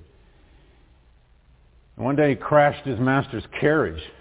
And the master got so angry, he took him to the slave jail, hired the jailer to give him 30 lashes with the ugliest whip they had, this contraption they had that would make you bleed on every lash. At the end of it, he's standing there naked, bleeding. His master says, go home. Instead of going home, he put his clothes back on and he walked right through the Confederate Army, a garrison of 10,000 troops, where he was no doubt simply mistaken for yet another black camp hand. And at dusk, he just crossed through the Confederate camp and he walked out of Mobile. And his final escape is a three-week trek, which he narrates uh, uh, in, in, in remarkable ways. A three-week trek down the western shore of Mobile Bay for 25 miles through a snake and alligator-infested swamp, now known as the Fowl River Estuary. I've been there. I've seen the alligators and the snakes from a large ferry boat. And he describes one day praying especially hard when he got out to the tip of Mobile Bay and the tide brought in an old rickety rowboat. He tipped over the rowboat, took a plank of wood, and he just started rowing out into the ocean. And in quite dramatic form, he, which is no doubt a little embellished, he describes how a wave is about to swamp his little boat. And he hears oars. And the oars were a Union gunboat with eight sailors. They said, jump in. He jumped in. And he said as he sat down in their boat, he said, the Yankee sailors were struck with silence as they looked at him. And I don't know if that's true or not, but I don't doubt it. They probably were struck with silence, wondering who he was and how he got there. They took him to a Sand Island fort and clothed him and fed him. The first kind act by a white person the 17-year-old Turnage had ever experienced. And the next day they took him to Fort Gaines on Dauphin Island, which is the big, beautiful sandbar island out at the mouth of Mobile Bay. And he was brought before the Union commander of all forces in, in the area, uh, Gordon Granger, who interrogated him, probably because they wanted intelligence about Mobile. And Granger gave him two choices. He could either join a black regiment that they were forming at that very time in the Gulf region, or he could become a servant to a white officer. And Wallace chose the latter. Didn't tell us why, but probably because he'd had enough suffering. He'd seen enough of uh, his own war with the Confederates. And he served out the war for another year as the mess cook for a captain from a Maryland regiment whose name was Junius Turner. And Wallace was with that regiment in Baltimore, Maryland in August of 1865 when it was mustered out. He lived three years in Baltimore and then moved to New York City, where he lived the rest of his life till 1916. But by 1870, I found him in a census manuscript living on the 300 block of Thompson Street in what you and I call Greenwich Village. He got his mother, his four siblings, somehow out of North Carolina, and they were all living in a tenement house, surviving as part of the first generation of a black working class, former slaves in a northern city. He lived till 1916. He's buried in Cypress Hill Cemetery in Brooklyn, New York. The point of all of that is that these slaves escaping were real people with real names, real families, real hopes and desires. And those who survived, some of those who survived told us what it meant. Now, um, the war, of course, raged on. And at the end of the day, that's a photograph, by the way, taken in 1862, I believe, um, in Virginia. The photographer simply called it a group of contrabands. War raged on, and of course, in the spring of 1863, the Union armies will invade Virginia again. I'm going to come back to lots of this after the break when we get back to the military history and try to explain how the Union side won this war. They'll fight a horrible battle at a place called Chancellorsville near Fredericksburg in May of 1863, which will be another smashing victory by Robert E. Lee and Stonewall Jackson over a Union army commanded by Joseph Hooker. It will give Lee his occasion for his second invasion of the North, the riskiest of all, which will lead him up through northern Virginia, across into Maryland, and eventually all the way into Pennsylvania, and will lead to the fateful battle at Gettysburg, first three days of July 1863, arguably the most important military turning point of the war. But it is in those same first six and seven months of 1863 that this war has now been transformed into a war of unconditional surrender, a war of all-out attempt, at least, all-out mobilization at home and conquest in the South. It is during this period that black soldiers are being recruited. The 54th Massachusetts, the famous regiment from Massachusetts by which the movie Glory was made, was recruited that winter and spring, of course, and marched off to South Carolina to its fate um, in May of 1863. They will reach their fate at Fort Wagner within a, a week of the Battle of Gettysburg back up north. But just as a way to take this out today, go back with me to July 1st, uh, excuse me, January 1st, 1863, the day the Emancipation Proclamation actually went into place. I said at the outset that for most black folk, they didn't really care about what actually the details or the words of the document were. The point was that now somehow the United States government was sanctioning emancipation. And go back with me to Thomas Wentworth Higginson. This is Higginson's description of Emancipation Day. On Hilton Head Island, in South Carolina, near Beaufort, North uh, Beaufort, South Carolina. He was given orders to read the Emancipation Proclamation to the people, to the, to the freedmen. And this, by the way, became a policy throughout the Union Army. Thousands of copies of the Emancipation Proclamation were given to Union officers who were ordered to spread it around the South. Higginson not only spread it, he held a, a ceremony. They built a little stage. And this is his description of what happened. He's describing the scene. All this was according to the program, writes Higginson. Then followed an incident so simple and so touching, so utterly unexpected and startling, that I can scarcely believe it on recalling it, though it gave the keynote to the whole day.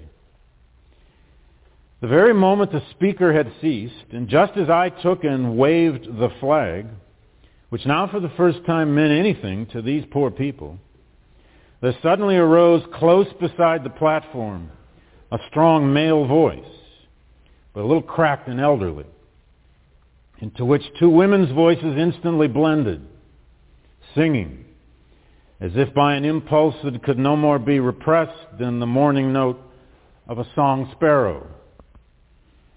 My country, tis of thee, sweet land of liberty, of thee I sing.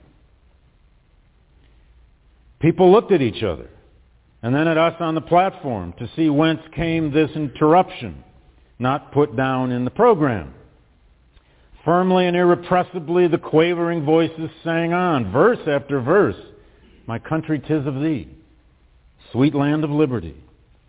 Others of the colored people joined in. Some whites on the platform began, but I motioned to them to be silent. I never saw anything so electric. It made all words cheap. It seemed the choked voice of a race at last unloosed. Nothing could be more wonderfully unconscious. Art could not have dreamed of a tribute to the day of Jubilee that should be so affecting. History will not believe it. And when I came to speak of it after it was ended, tears were everywhere. If you could have heard how quaint and innocent it all was. Just think of it. The first day they'd ever had a country. The first flag they'd ever seen which promised anything to their people. And here, while mere spectators stood in silence, waiting for my stupid words, these simple souls burst out in their lay as if they were by their own hearths at home. When they stopped, there was nothing to do but to try to speak. And I went on. But the life of that whole day was in those unknown people's simple song. Have a good spring break.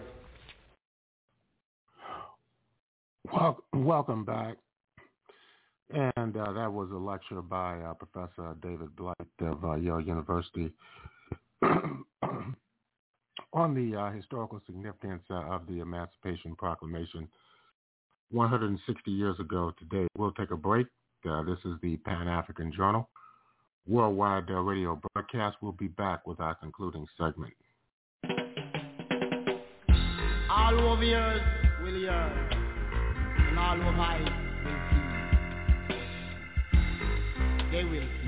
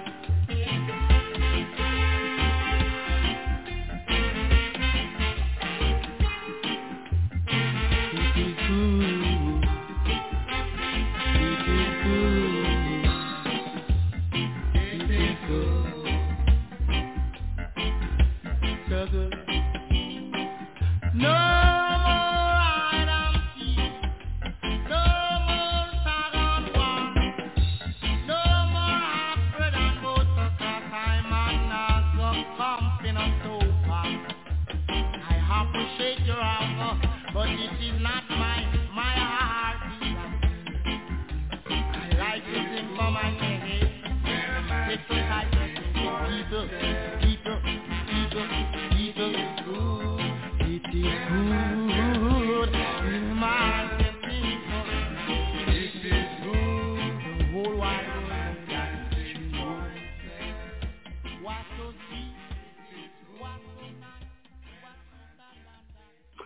Welcome back. Uh, you're listening to the Pan African Journal special worldwide radio broadcast.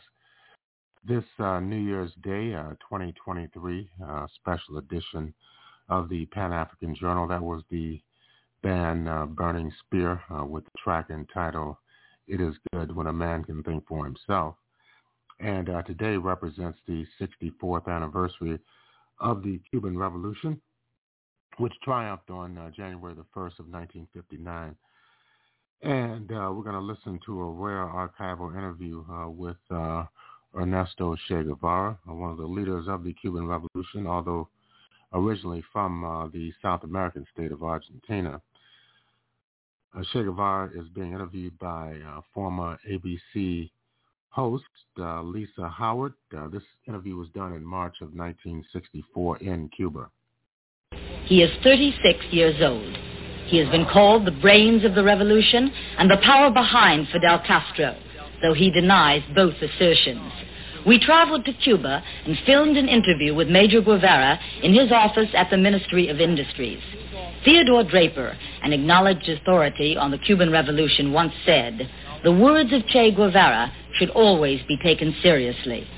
In this, Major Guevara's first appearance in the United States, we attempt to provide some answers to the enigma of this Latin leader. What manner of man is Che Guevara? Is he to the left or to the right of Fidel Castro? In what direction is he guiding the Cuban economy?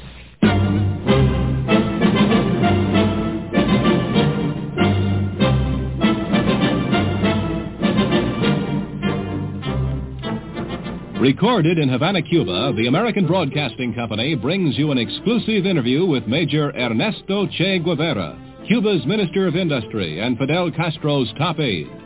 Major Guevara, in his first appearance in this country, is interviewed by ABC News correspondent Lisa Howard. How seriously is the economic blockade affecting the Cuban economy?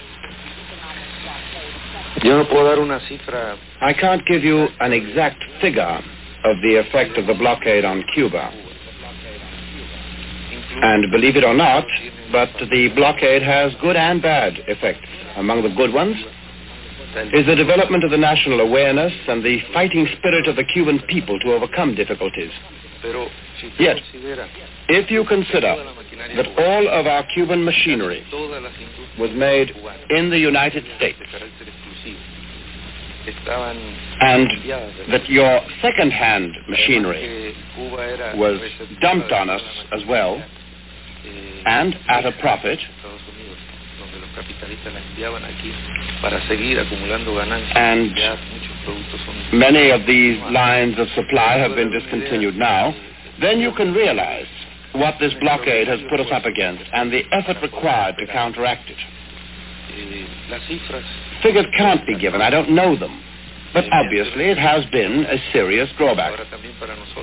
But at the same time, it has been a helpful lesson to us. It has taught us how to manage our economy in the future. I think this more or less answers your question. Russia is pouring a great deal of money into the Cuban economy each day. Now, what would happen to the economy of the island if that aid suddenly stopped?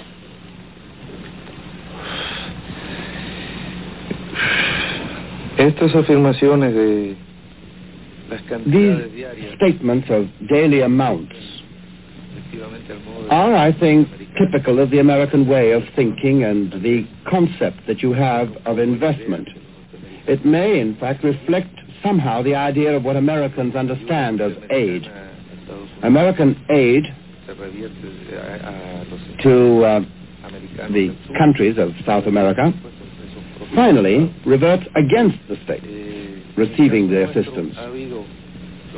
In our case, there has been what could be called aid, such as the writing off of certain trade debts, long-term loans, but granted on a purely commercial basis.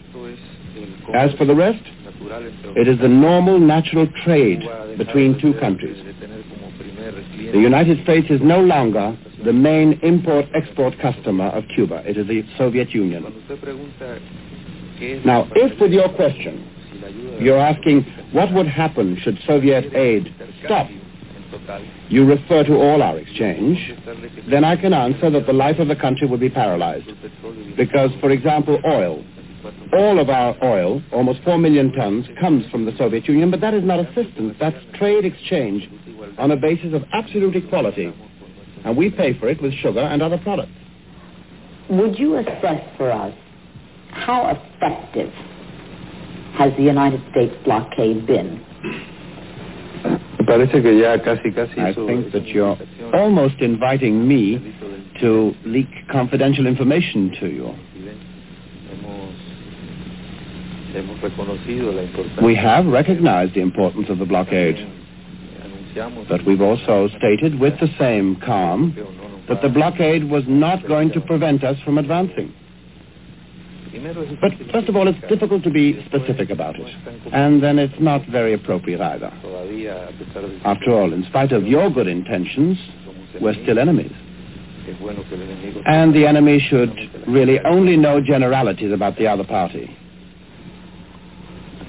Cuba has recently purchased buses from London. You're negotiating for ships from Spain. I understand there's an economic mission in Switzerland. Does this represent for you a fundamental change in the Cuban economy? Yo considero que no, que ha habido cierto cambio. I do not think so. I think there's been a change in the economic policy of some countries. There's been a certain breaking up of the so-called monolithic unity of the free world. There is more trade with Cuba now. Our commercial eagerness has always been on the same basis. In other words, merchandise is merchandise, and it should be to the mutual benefit of both the buyer and the seller.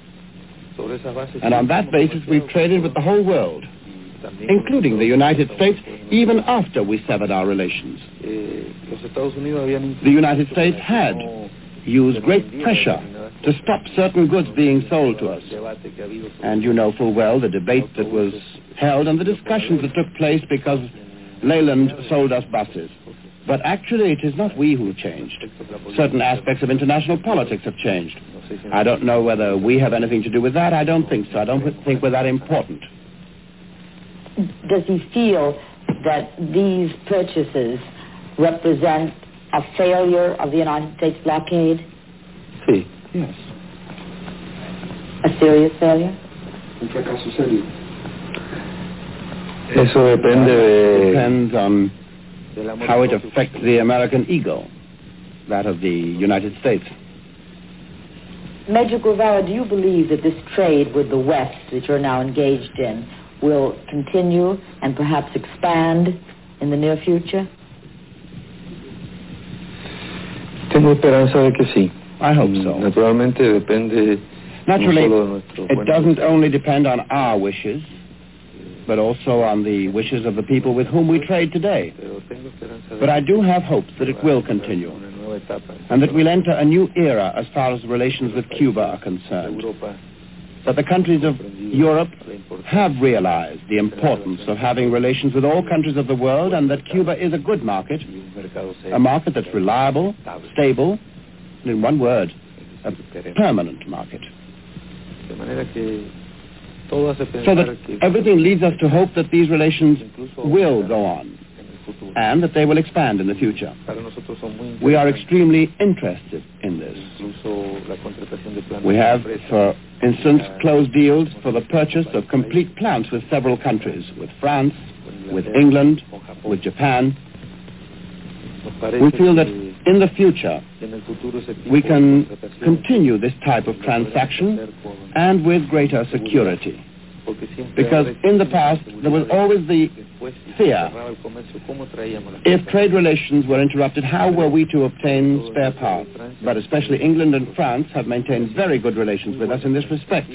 Y han garantizado They have guaranteed the supply of spare parts for the equipment we bought from them during the revolutionary stages. y eso también hace This has also strengthened our confidence in the possibility of importing new machines and then, with first-class technical equipment of the latest models, to build up a whole series of industries which we are now developing.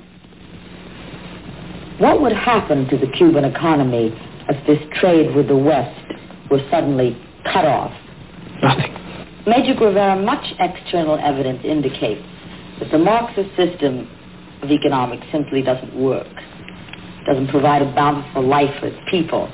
After 47 years of trial, the Soviet Union still cannot feed and house and clothe their people properly. Do you think it's possible that the Marxist system just doesn't provide the proper incentive to create a really high level of productivity? ¿Usted tiene alguna tendencia You have a tendency to make declarations in the form of questions. And again, I have first to refute your declaration and then answer the question. Que está demostrado que You say that it's been proved that Marxism or the Marxist system does not provide the people with what they need Lo comparamos con Estados Unidos, and ensure their well-being. I think it's just the opposite. If we compare the United States standard of living with that of other countries, then we must recognize that the other countries are lower. But when you speak of the American way of life and that of the free world, you've got to consider the 200 million people in Latin America who die of hunger, who die of diseases, who do not even reach adulthood, edad adulta, porque mueren who die as children, starving. Toda esa gente All these people contribuye a la contribute to the economic greatness of the United States explota en alguna forma. that exploits them in one way or another. The same happens in Africa and it happened in Asia as well. marxismo rompe todo. Marxism ends all that. este momento en que nosotros somos At the moment when we are being besieged by American imperialism, no podemos darle a we cannot offer our people all the things we would like, pero le hemos dado todo lo que hemos but we've given them all we could, todo lo que hemos sido all we've been capaces de hacer able of doing, en igualdad de so far and on equal footing, from ministers to the lowest official of the government. eso es la And that is the main reason why the people continue to fight por el pueblo sigue for their liberation. But the United States government is quite aware of the problems in Latin America, and through the Alianza is trying very hard to lift the standard of living of the people throughout the hemisphere. Now, if the ruling classes agree to make land reforms and tax reforms, and if the living standards are raised, won't the message of the Cuban Revolution lose its effectiveness? Claro, lo perdería Of course, it would lose it right away. El mensaje de la revolución cubana The message of the Cuban Revolution has that meaning because through its own weight, imperialism can only carry out lukewarm reforms which do not go to the very root of the problem. If all of Latin America were freed from imperialist domination, then imperialism itself would face very serious problems. la base de sustentación del The foundation of imperialism is the domination of Latin American countries through unequal exchange, through the exchange of manufactured goods for raw materials, the taking over de todos los of eh, decisivos key posts in the governments through the national oligarchies that are subservient to imperialism. si todo eso cambiara Now, if all this were to be changed, eh, perdido imperialism would have lost its strength. It then would face the general crisis of capitalism. In other words, the crisis from the working class within its own country. Although this is not so imminent in your country, because the exploitation of the working classes is transferred to Latin America, Africa, and Asia. But then the conflict would be directly within the United States. So obviously the message of the Cuban Revolution would lose all of its importance. Momento, pero no sería necesario But it wouldn't be needed either, because that is precisely what we desire for all our people in Latin America. y ya después de And once that was achieved, lo que, todo- lo que todos deseamos no hay there would be no further need to launch messages that would have no meaning. que ya no tendrían significación So in our desire for these reforms, we agree. las True reforms la ascensión del for the access of the people to power, estamos de acuerdo then we agree. Major Guevara feel this can come about through an evolutionary process, or must it come about through violent revolutionary upheaval? eso depende That, of course, depends on the reactionary classes. son las que se It niegan is they who refuse a dejar el poder to give up power, prebendas del poder to hand over the reins of power. clases reaccionarias tratan Where the reactionary classes insist on holding on to power independientemente de la voluntad de outside of the will of del deseo de all, nadie, la chispa, the spark will break out, and it may well set the whole of Latin America on fire, and the people will come to power.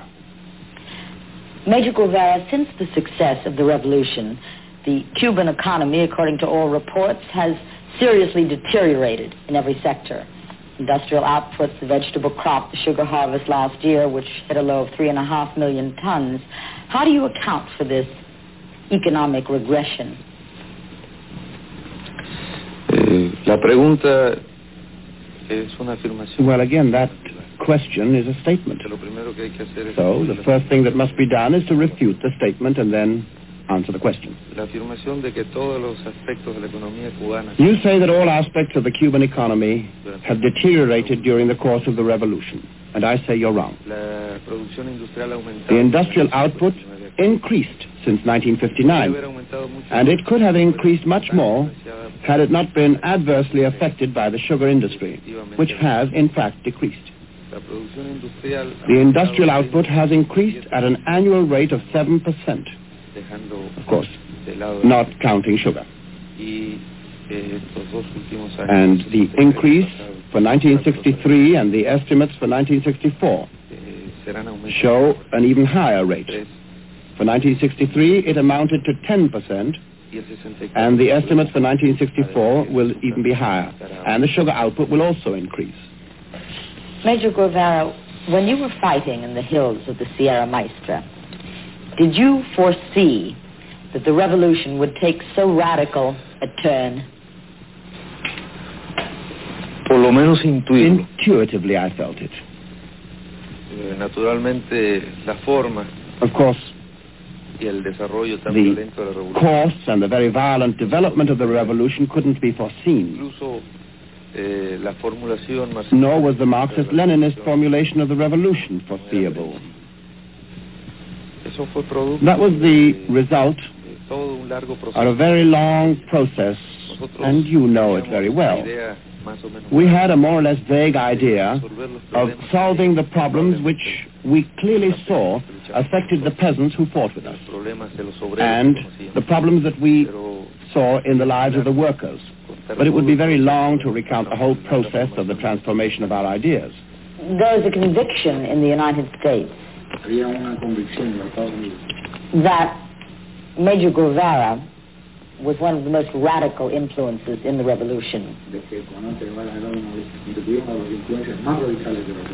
and that he pulled Dr. Castro to the left. That what happened here was partially his blueprint.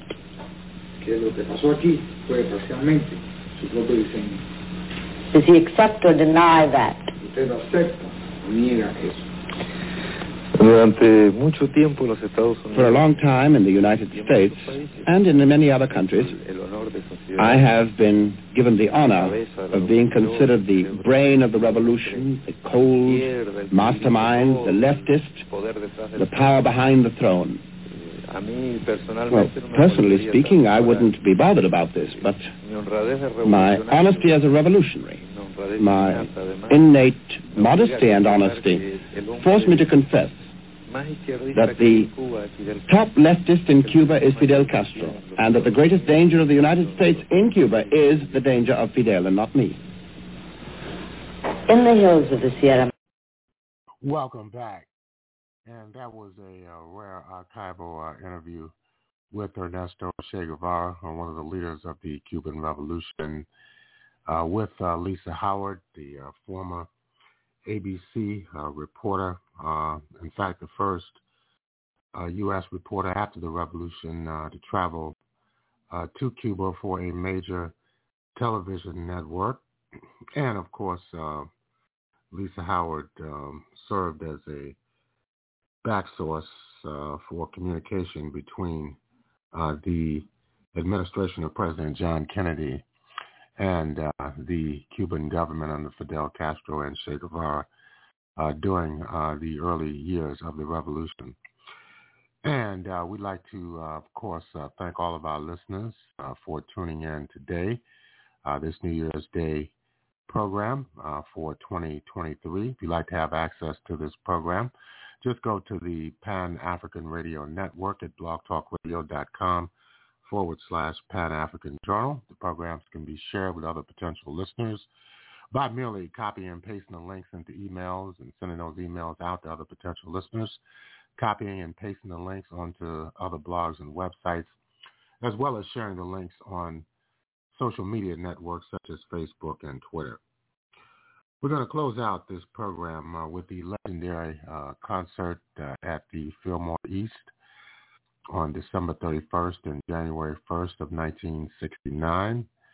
This is the Band of Gypsys, uh, of course, with Jimi Hendrix on guitar, Billy Cox on bass, and Buddy Miles on drums.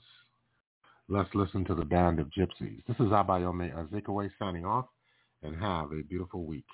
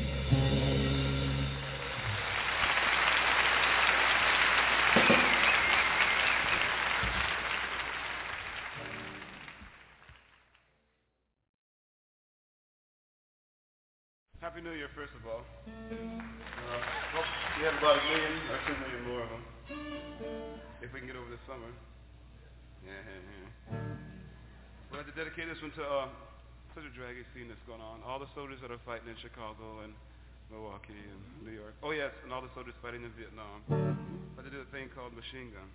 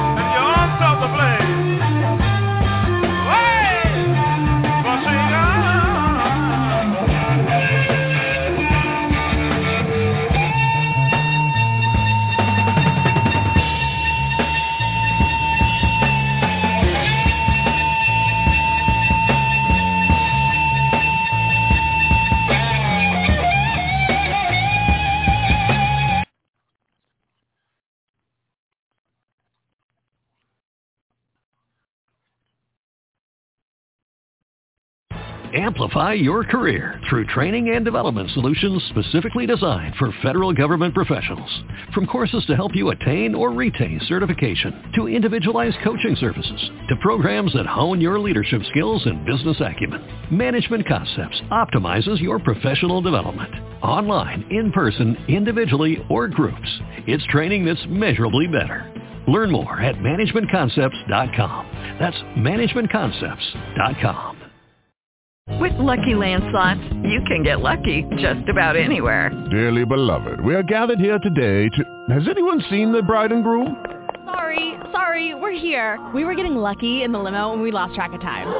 No, Lucky Land Casino, with cash prizes that add up quicker than a guest registry. In that case, I pronounce you lucky. Play for free at LuckyLandSlots.com. Daily bonuses are waiting. No purchase necessary. Void where prohibited by law. 18 plus. Terms and conditions apply. See website for details.